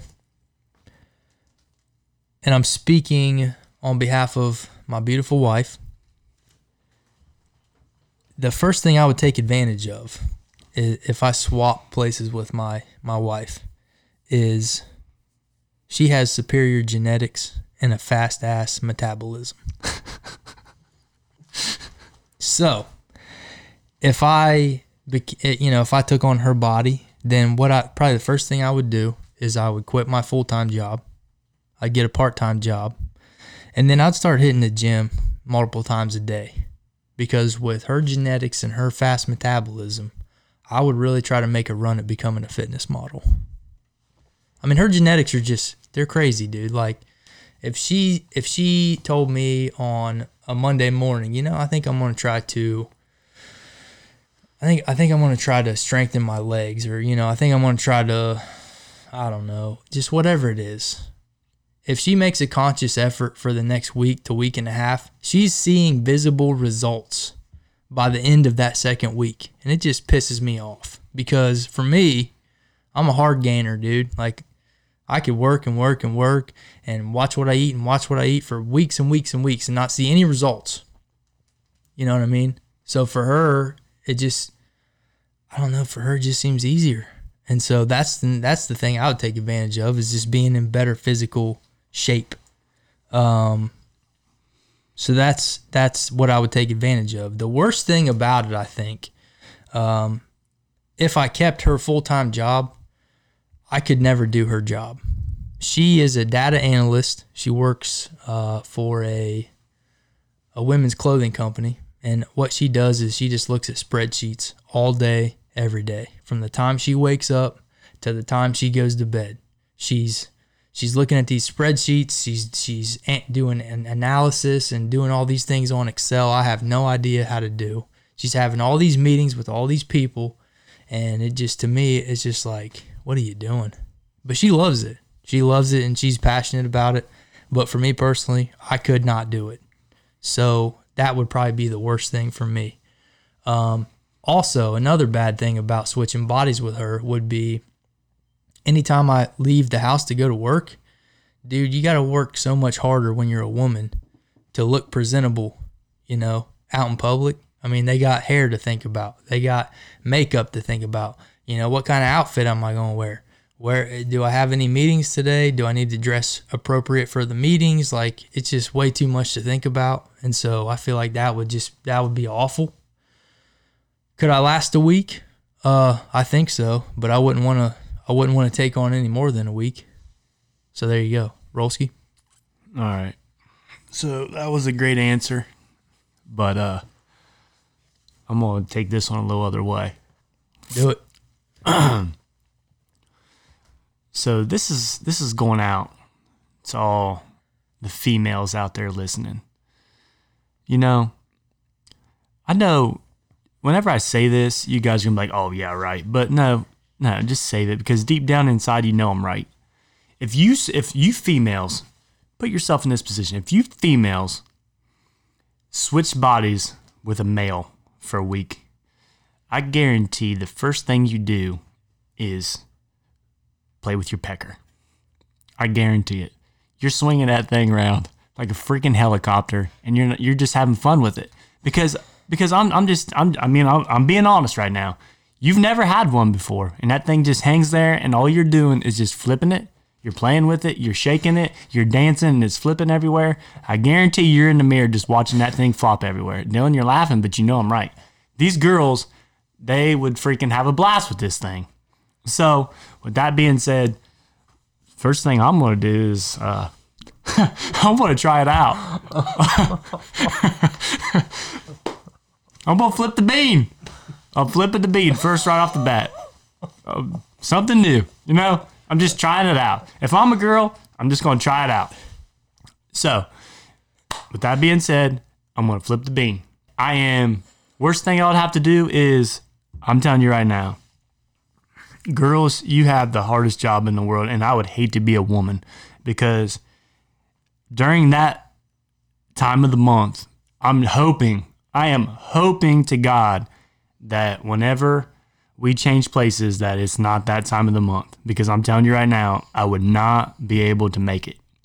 I'd be gagging, I'd be puking. I just, I just, I just wouldn't be able to do it. So, girls, I just want to give you props. You're the strongest people in this world. And then would I be able to would I be able to make it a week? It just depends. Like I said, I don't like the menstruational cycle. I don't want to be during that week. If it's not that week, I can make it because I feel like I could fold clothes, do laundry, I could dust, I could sweep. I know that's not all fun, but I feel like I could do that if I didn't have to go through the woman problems that week. So yeah, I mean, Clint, to answer your question about can I last a week? Probably so, but I'm just not going to like it. Dylan, you had the more formal answer on this one, and I went I went behind closed doors. So that's that. Next question. I'm just going to chime in with that too, but uh, Clay, I kind of agree with you, but I think the first thing they would do is pee standing up. Have to aim that thing for the first time, huh? There you go. uh, so next question is from Brandon. Settle this debate for me. When hanging out at the beach all day drinking some beers, is it okay to venture into the water and take a leak, or should you pack your ass up back to your room and go take a piss in the bathroom? All right. So, honestly, Brandon, I really don't even think this should be a debate at all. Because going back to episode two, when we were talking about summer, me and Dylan are huge beach goers. We love the beach. We go every summer. We have a great time. So I'm gonna I'm gonna envision myself on a beach right now. So I'm going out to the beach. I'm sitting down. I'm drinking beer in the morning. I'm having a good time, enjoying my afternoon, and I got to take a pee. I'm gonna tell you right now. I'm gonna get my happy ass up. I'm going to walk straight into that ocean and I'm going to let it free. There's not even a thought in the back of my mind to walk up to my room and take a piss. Here's why. Who wants to walk all the way up to the room through all the people? Maybe you have to wait on an elevator at a resort and you got to wait on the elevator. You got to pee bad because when you when you're drinking alcohol, you have it sometimes it hits you and it hits you hard like you got to go. So who wants to wait on the elevator? Who wants to trample or go all the way up the stairs depending on what uh, floor you're on? And then you got to walk all the way into your room. You're wet and you're just you're just making a mess. So how how much easier would it be to walk, I don't know, 25 yards and just go piss in the ocean? I guarantee 80% of the beach goers that go on vacation pee in the ocean. And I know women don't like to admit it, but I guarantee they do it. They just don't like to tell you they do it. So my I don't even think it's a debate.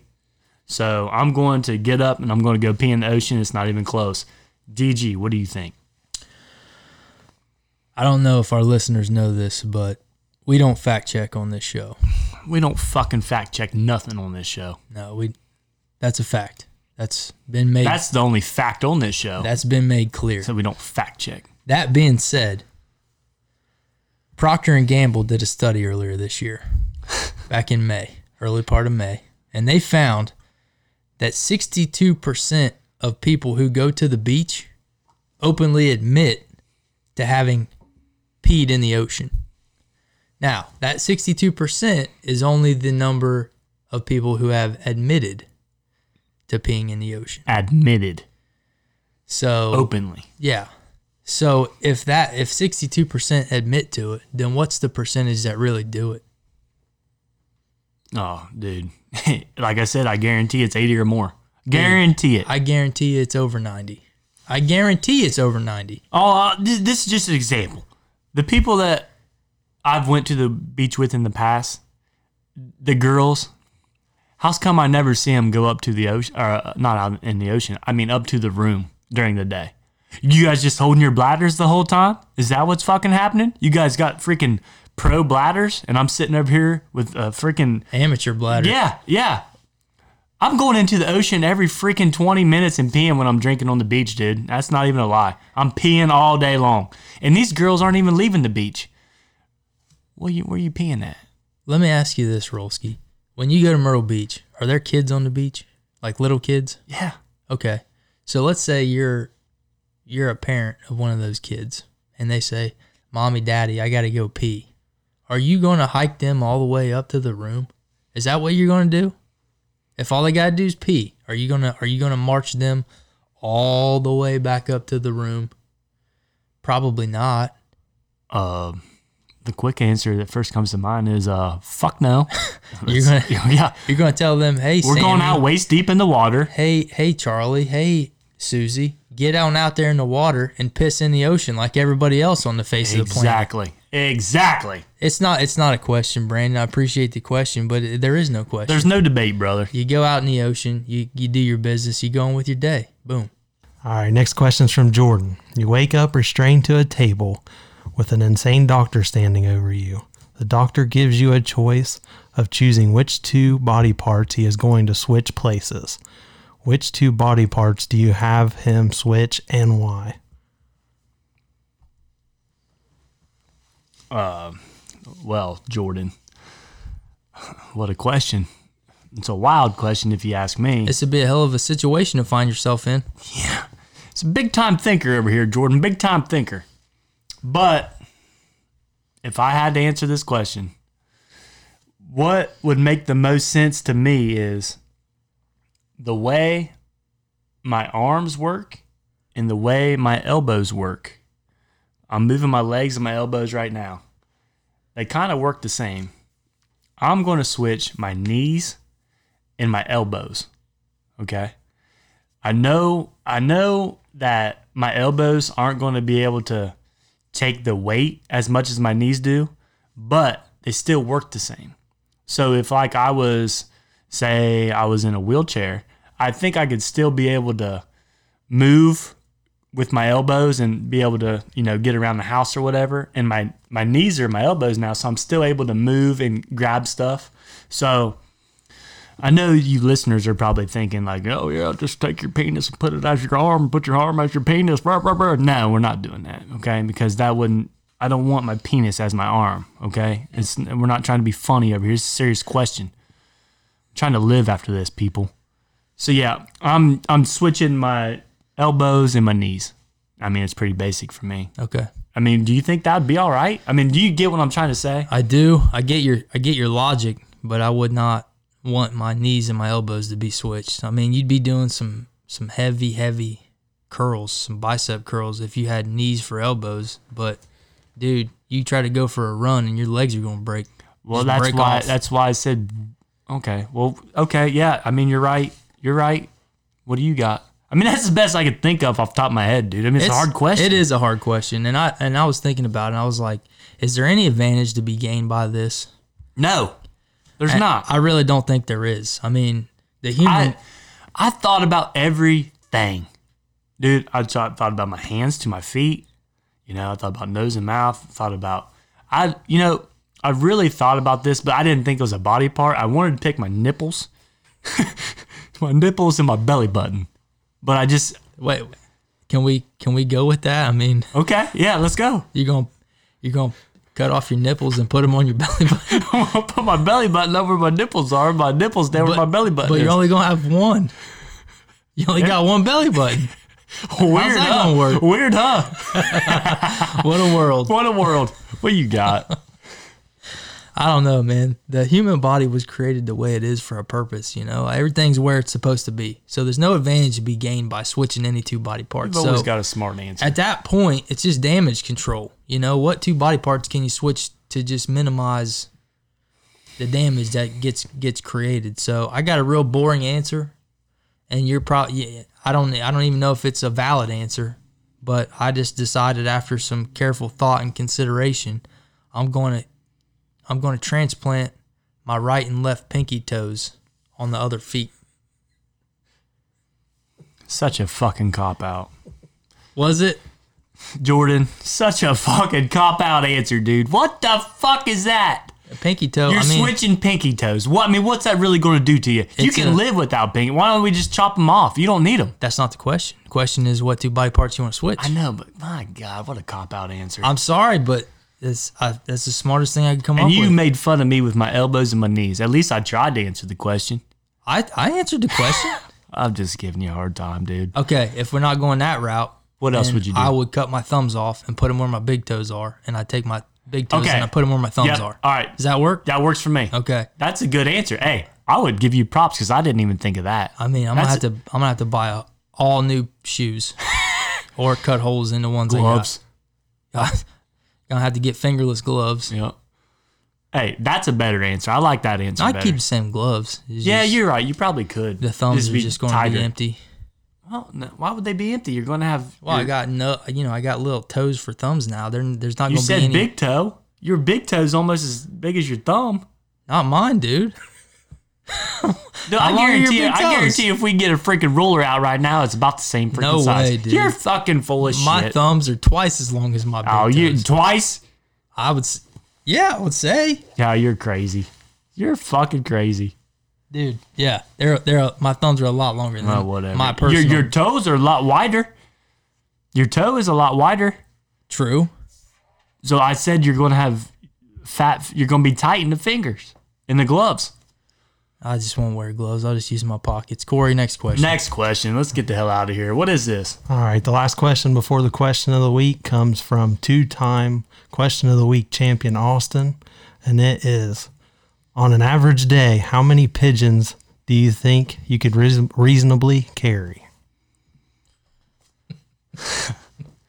I tell you what, this kid here, he don't ever, he don't ever disappoint. He just didn't have the question of the week this week. Uh, but I'm gonna tell you, hell of a question. It is. Dylan, I- take I it, love- take it from the top, brother. I love this question for a couple of reasons. First of all, it's strangely particular. We're talking about pigeons. Of all animals to choose, Just pigeons. just pigeons. Now, Not dogs or cats, not chickens, pigeons. now, No, let's just let's talk about this for a minute. When we talk about pigeons, are we talking about those big gray and white pigeons from like New York City? Those things are big, dude. Dude, them things are. Is that what? Let's just put that out there. Is that, okay. Is that what we're talking about? let's go with that. Let's go with the that. big pigeons. Yeah. From New York City. Those things are like four and a half pounds each. Dude, them things are big. Yeah. They're like small chickens. Okay. Yeah. Yeah.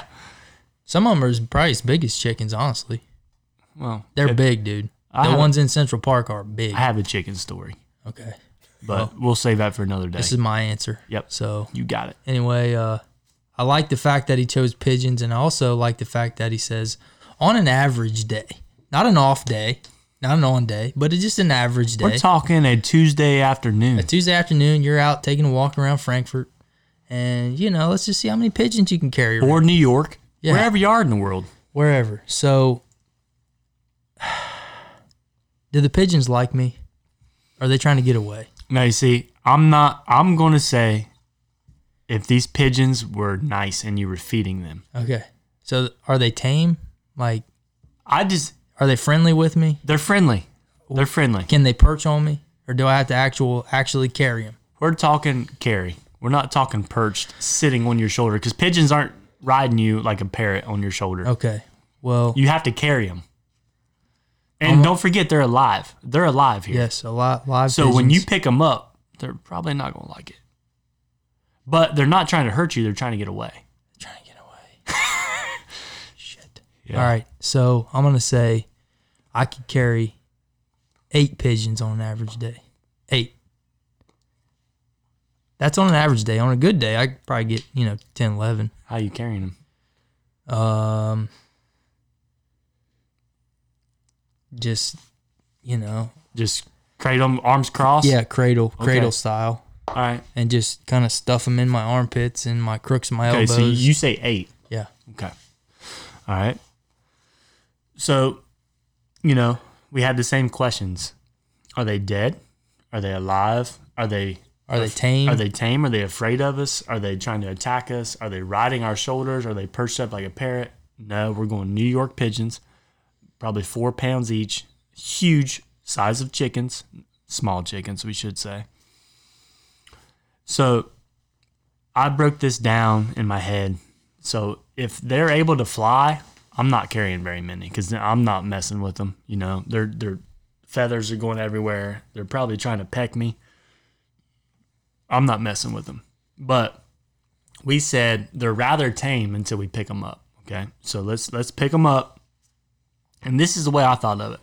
So I got my hands wide open here. I'm putting a bird's feet in between each finger. So in between my pinky and my ring finger, there's a bird's feet. So there's one. In between my index finger and my middle finger, there's two. In between my middle finger and my index finger, there's three. So I'm carrying three birds in each hand with my uh, fists clenched. So there's six. There's six right there. And then whenever I cross my arms like this, I'm going four across. Ain't no way. Not to rain on your parade here, but there ain't no way if you're carrying three pigeons in each hand, they're going to allow you to hold them that way. They're going to be flapping their wings, dude. They're going to be pissed off. So, I mean, go ahead, but I, I take issue with your answer already. Okay. Well, would you let me finish and I might be able to correct that, you Go son ahead. of a bitch? Go ahead. Oil and water, I tell you. Oil and fucking water. Anyways, so I got six pigeons in each hand, or three in each hand, so that's a total of six. I crossed my arms. Now I got four across my chest, holding them tight. So I got 10 pigeons on me. Okay. You're laughing, but just look at me. I'm doing this. You listeners can't see, and hopefully one day we're on YouTube so you can see us do I this. I can't wait to get 12 pigeons and test this out. I've got fucking 10, I said. Three and three is six, and four across is 10. All right. I thought you were a math teacher. Anyway, I got 10 pigeons right here. So that's my first one. Now, if I can't handle, like I was going to say, if I can't handle three in each hand, what I'm going to do is I'm going to take a pigeon and a pigeon in my hand. Their necks are going to be in my fist. Okay. You're going to strangle them. I want to strangle one one apiece. So I'm gonna have a pigeon in my fist, a pigeon in my fist. So there's two, and then I'm going four across across the chest. So I'm saying six to ten pigeons. You said eight. We're in the same ballpark. Am I correct? I can either if I the first if the first one don't work, if I can't carry ten, I'm gonna go. I'm gonna go to six. Eight falls between six and ten. Yes. So we're right there. I thought you were a math teacher. Twelve. All right, DG. You ready for this? Pitter patter. Let's get at her. Corey with a K. Hit the music.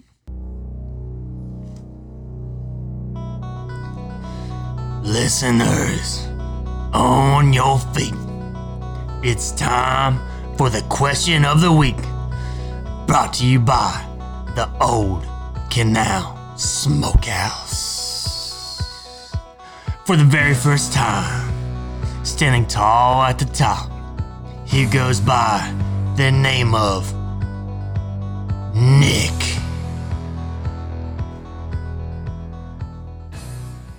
If you could pick one of the two to live their lifestyle and have everything they have, who would you choose? Dan Bazarian or Dave Portnoy?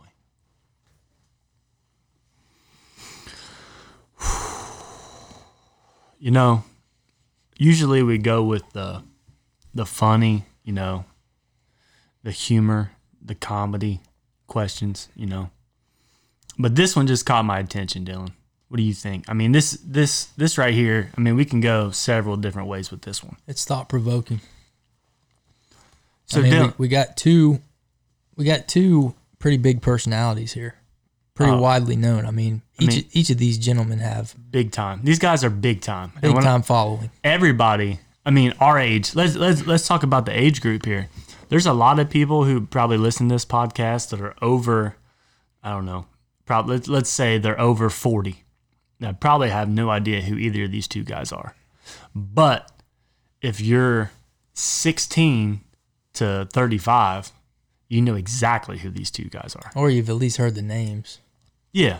So, do you want to kind of clue our listeners in a little bit who may not know who these two gentlemen are? Kind of give them just a little rundown. Okay, yeah, yeah. I mean, we can do that.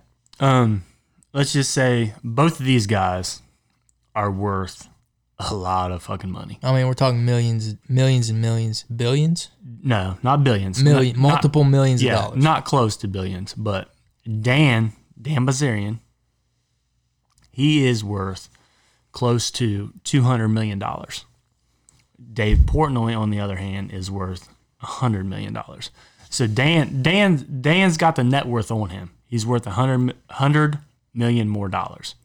So if you're trying to answer this question and you're you're you're worried about money, you're going to go with Dan. I mean, obviously you, you got a hundred million more dollars. But all right, let's go into these guys. Dan, he is what they call um, the Instagram king. He's the Instagram king. He loves flashing his money. He loves posting with supermodels. He loves going out and hosting parties for like all these rappers, these actors, the supermodels around the world. And all these people are going to his parties. Like I'm not denying that. He's a very, very popular because he flashes his money. Dan is a social influencer, if you will, on Instagram, I mean Twitter, Facebook, whatever. YouTube, he's a big YouTube guy. Um, he he's always just posting what he's doing with his money. Like I mean, there there's videos of this guy out there just shooting just you know like the the military machine guns on back of Humvees that are just throwing out 50 cal rounds like you see in the military. Yep. I mean, he's doing that for fun. I mean, that's what this guy. I mean, he just does it on a random day. Like today, me and you went to work. He's out in the desert just shooting random shit Just doing whatever he wants whatever to he wants to do. Or he's out in the Caribbean on his yacht with 50 supermodels that probably pose for a SI swimsuit edition on his boat, hanging out with them. Now, that's a certain lifestyle that you would have to want to live. It's to be able to do it. that dude lives an extremely extravagant lifestyle. Yeah, and he's a big time Vegas guy too. So he's always in. He's he's into gambling. He was on the uh, World Poker, the World Poker Tour, well, the World Series of Poker. He was on that. Um, Um, that that's how he got his name, and also whenever um, you know the Vegas shooting that happened a few years back, Yes. he posted a video with his cell phone. He was in Vegas at the time, and he had a video of like the shooter, like he could see like the flash of the barrel coming out of that Vegas hotel, and he was like filming it on his cell phone. And he said that he was going to go back to his like I think he had a house nearby because he lived in Vegas at the time. He said he was going to go back and get his AR-15 and come back and try to help the people. So I mean, he's a big time uh, social media guy. And he did come back. He did come back. By the time he, you know, he got back, I think, don't fact check me, but I think he got back and it was all over by then. But he did help with like carrying uh, the wounded out and stuff. So he's a good guy at that. He did do that. And he also had a uh, movie role in the movie's uh, Lone Survivor. You seen that movie? Yeah. he uh I don't know, he had like a few minute role in that movie too. He was in that movie. And there was a lawsuit and stuff. So that's the thing about uh Bazarian. He's been in law trouble before. If you go back and you look at this guy's history, he's been in some he's been in some shit with money and stuff. So he's got he's got a like a cloudy past, but now he's like big and bright because he's this social inf- influencer. So everybody knows Dan. He's on Instagram. He's the Instagram king. So now I forgot to mention that he's the CEO of Ignite. You know what Ignite is?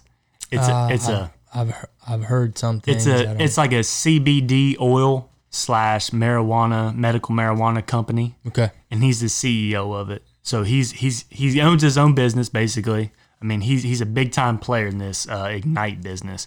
So he's big time into marijuana and like uh the medical field. So that that's really big in the United States right now. It's it's up and coming. So he's real big into that. Then we get into Portnoy. Like these guys when I think of Dan and I think of Portnoy, I think of Dave, there are complete opposites. I mean, Portnoy was this punk ass kid who started Barstool, Barstool Sports. He started it from the ground up, dude. He literally started Barstool Sports in his basement. He took a chance on Barstool and he never got a job. He said, I want to start my own company. He was independent. He just started writing blogs about everything. It wasn't just about sports. They called it Barstool Sports, but it wasn't just about sports. Like it was anything that was trending in the world. Like if you follow Barstool today, they post the most random shit. And I think that's why they're so popular is because they, they got such a wide variety of what they post. It's not just sports, it's everything that's happening in the world. So Dave, he started this company from the ground up. I mean, he was from his mom's basement. And then yeah, I think he went to Boston and now he's in New York. I think they even went to LA, but the LA thing failed, so they came back to New York. And don't fact check me, but Dave, he's just this this all around just hustler. I mean, you could probably branch off that. I mean, you've seen his stuff on the internet.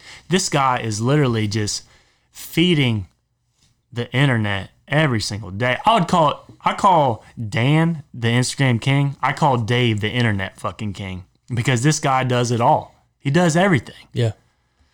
So if you look at Dan's Instagram, Dan Bilzerian's Instagram, for example, you're going to see him on these huge, these huge, luxurious yachts out in the middle of the Caribbean, and he's going to have these beautiful women all around him. He's going to be out in the middle of the desert on the back of some kind of tank-looking machine, just firing rounds out into the desert. I mean, he's always up to something. You know what I mean? Like he's always he's always trying to get views. He's always trying to get follows on Instagram. Instagram king. He's yeah, I mean, he's got he's got 31.4 million Instagram followers right now. No fact checking. How many? 34 million? 31.4 million Jesus. last I checked. Portnoy's got 2.5 million, which is nothing to sneeze at, you know. No. And I mean, both of these gentlemen are extremely wealthy. I mean, top top 5% of Americans as far as wealth, easy. Um, but yeah, Bilzerian just like any anything he puts out there, it's going to be him showing off his money. It's going to be real flashy. it's going to be like, oh, I can't believe that that dude lives that kind of lifestyle. You know what I mean? And all us young kids, you mean we're looking at this guy like, oh man, There's no way somebody lives that kind of life. that's our dream. Like, Yeah. man, I want to be Dan. I want to be Dan Bazarian. But honestly, man, you think about it. Do you want to be Dan? Do you want to be him? Do you want to live that lifestyle? I mean, wouldn't you get bored? I mean, I know he owns, or I don't know if he owns, but he's CEO of Ignite. So he's got a big hand in this business and it's blown up. Like he was like the leader of the CBD business, bringing it out. So that's how he got all his money. Like he brought CBD into the game, I think. Don't fact check. Big time player, anyway. So that's how he got all his money. But the way he lives his life, like, do you really think he's that big into that business? Or is he just using that business? Because a lot, if you watch his videos and stuff, the dude smokes a ton of pot. I mean, that, I mean, in all of his videos, he's got he's got pot laying around, and he's got all these supermodels. Then, like you said, the yacht, everything. He's he's doing the craziest shit. Like, if you want to live a crazy lifestyle and have the luxury shit, you want to be Dan. But when I think about life, yeah, I want the money. Yeah, I'd like to do that. But Dave kind of does the same thing low key. Let me explain. Dave, like, since this corona hit, he's putting out content, like you said. Oh, he's a, he's a, he's a content creator. That's how he that's how he got his name, Barstool. That's all they do is make content. So Dave, during this coronavirus, he put like six million dollars into the stock market. Okay, this is what he does for content. Instead of being out on the yacht with supermodels, taking pictures, smoking joints, this guy is sitting in front of a screen, kind of like I am with my laptop right here. He's got a microphone in his face. He sits in the middle of this screen for like six hours a day on a live stream on Twitter and plays the stock market, dude, with six million dollars.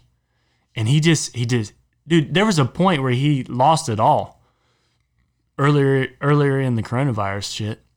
Now he's like up a million dollars. Like this guy is just playing with money to make content. Bazarian, he's out in the middle of a freaking ocean with a freaking yacht, dude. He's not he don't even worried about content. All he's gotta do is take a picture. That's where I'm at. Like me and you right now, we're starting from the ground up with this podcast because we're trying to get out there, right? That's what we're doing. Me and you are trying to get our name out there. We're trying to have fun doing a podcast. I feel like me and you are more like Dave Portnoy. Dave Portnoy got his money by putting himself out there, having fun with it. Did he know he was going to blow up like this? No, he had no idea. But now he sold his he sold Barstool the first time to Warner Group for fifteen million dollars. He sold it next time to Penn National Gaming for four hundred and fifty or four hundred and fifty million dollars, like three months ago.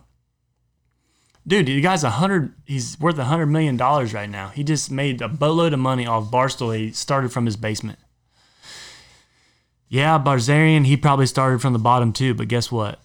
I don't want to live that lifestyle, dude. I want to be Barstool. His employees, if you follow Barstool and you actually get into the Barstool game, if you don't know about Barstool, get on their website and watch their docu series. They've got like a 15 part docu series on there, and it he tells you how he started all the way to the top where he's at now. It's it's probably I don't know. It's probably 10 hours long. So I mean, if you if you like been watching stuff, I highly recommend it because I did it. I started following Barstool, but I didn't really know how it started, so I watched the docu series, and now I'm a full stoolie. Like I love Barstool. I'm a full on Dave Portnoy guy, and Dan Bazarian. I never really got into it because he's too flashy for me. I feel like I'm more like Portnoy. What about you? Yeah, I mean, like I said, Bilzerian, he he wants to show the world what an what an extremely extravagant lifestyle looks like. Um, he, like I said, he's he's pretty he's a pretty flashy guy, and people love that. You know, people love love the pictures he he's posting and videos and stuff, and like you know, people glam. You know, he, he he's living the glamour lifestyle. He's living the lifestyle that very few people ever get to live, and I feel like a lot of people kind of live vicariously through him. And I'm sure he grinds in his own way. You know, he's got a he he's a business owner, and I'm sure it's not all just him. You know, out doing whatever, riding. Yeah, doing- he does on the backside, but you don't ever see it. Dave always shows it. you. Yeah, you don't see the grind, and maybe, and and I'm sure that he has some type of oversight of his business or his businesses to some degree. But uh, I'm sure he also has business managers do a lot of that work for him. But yeah, like I'm with you. Portnoy just seems like if you look at a picture of Portnoy and a picture of Dan Bilzerian, like Portnoy just looks like a dude you would you would walk by on the street and not think anything of it. Yep. You know what I mean? Bilzerian looks manicured and pedicured and And he's always going to have that supermodel on his side. and when haven't you up. seen him without a girl? And he's going to be tailed by ten or twelve Yep. of the best looking women you've ever seen in person. And but Portnoy, I mean, he's still he's still the dude's worth multiple millions of dollars. Hundred. He's still tramping around Manhattan doing doing Pizza reviews. pizza challenges and pizza reviews. You know what I mean? Like you see Portnoy's hustle more than you see Bilzerian's hustle, like you were saying. and to branch off that, you said he's tramping around Manhattan doing pizza reviews, and I mean he's just hustling all the time. That people don't know is the house that Portnoy lives in in Manhattan. It's not spectacular, dude. I mean he uh, he does pizza reviews from it. I mean it's it's a nice apartment. It probably costs a lot of money downtown New York City, but you're thinking a hundred millionaire. Dude, it's it's not. I mean, if I had hundred million dollars, I wouldn't be living in that apartment downtown Manhattan. Let me ask you this: I wouldn't be doing it. if That's why I love him. if we could have either one of these two gentlemen on our podcast, hypothetically, and just sit down here and just shoot the shit with them for a couple hours, who you picking? Wouldn't even be close. Yeah, Dude, it would not even be. Bilzerian would be an asshole. He'd be a fucking dickhead sitting down here downgrading us. I feel like Portnoy. He's, he's Portnoy would feel at home in this basement. I guarantee it because this is where he started. He would come down here and he would shoot the shit with us and he'd have a great fucking time. Yeah, he might leave and be like, man, them guys don't know what they're doing podcasting, but he would like it. I'm telling you, he would fit. Portnoy would fit more at home with us. I, I yeah. I mean that's And here's here's another reason why I'm on Dave's side is because he really he really don't give a fuck what you think about him at all. And he tells people that he can say I don't give a fuck. I'm myself. And that's that's how I kind of like feel. Like people might not like this podcast. Well, don't listen. And that's what Dave would say. But we're out here. We're putting ourselves out there. I feel like we're more we're more like Portnoy than Mazarian because we're just we're just here for fun, man. And that's what they that's how he started. Yeah. That's how he freaking started. and he's been and he's been loyal to that. You know what I mean? Like through all his success and all his money making, like he stayed loyal to who how he started. You know what I mean? Like he he had humble beginnings, and to like watch his content on Instagram, Facebook, whatever, it, he just seems like the same old dude. You know what I mean? Yep. So And Yeah. I, I also respect Portnoy because I mean he shows his worth ethic every day on the internet. He's out there every single day. He don't take a day off, man. There's not a day off on Dave Portnoy's life, and that's what I think me and you can relate to him because, I mean, we're blue collar guys. We work every single day, and we're still doing this podcast. This guy, I mean, he don't have to do it. He would still have the million followers, but he does it every single day because that's his lifestyle. He's blue collar. He likes to work, and he gets after it. That's me and you. That's the final answer. Me and DG are going with Dave Portnoy. Dan Bazarian, you can have your yacht, you can have your women. We're going blue collar. Dave Portnoy, Barstool Sports all day long. That's that. Portnoy, if you're out there listening, feel free to come on the show anytime. All right, that'll do it for us. That is the end of our show. Hope you all enjoyed listening. Don't forget to rate us on Spotify and Apple Podcast. Give us a follow on Twitter and Instagram at Sip and Serve Pod. Like us on Facebook. Our email is sipandservepod at gmail.com. Send in those questions for episode five. Nick, good question. Uh, a lot of good questions this week. Keep them coming, everybody. We uh, we really enjoy reading them. We really enjoy answering them. So uh, keep up the great work. Appreciate you listening. Be good to each other out there. I'm just I'm DG. I'm just along for the ride. And um, Rollski, stay hot, stay safe, and we'll catch you on the next episode of the Sip and Serve podcast.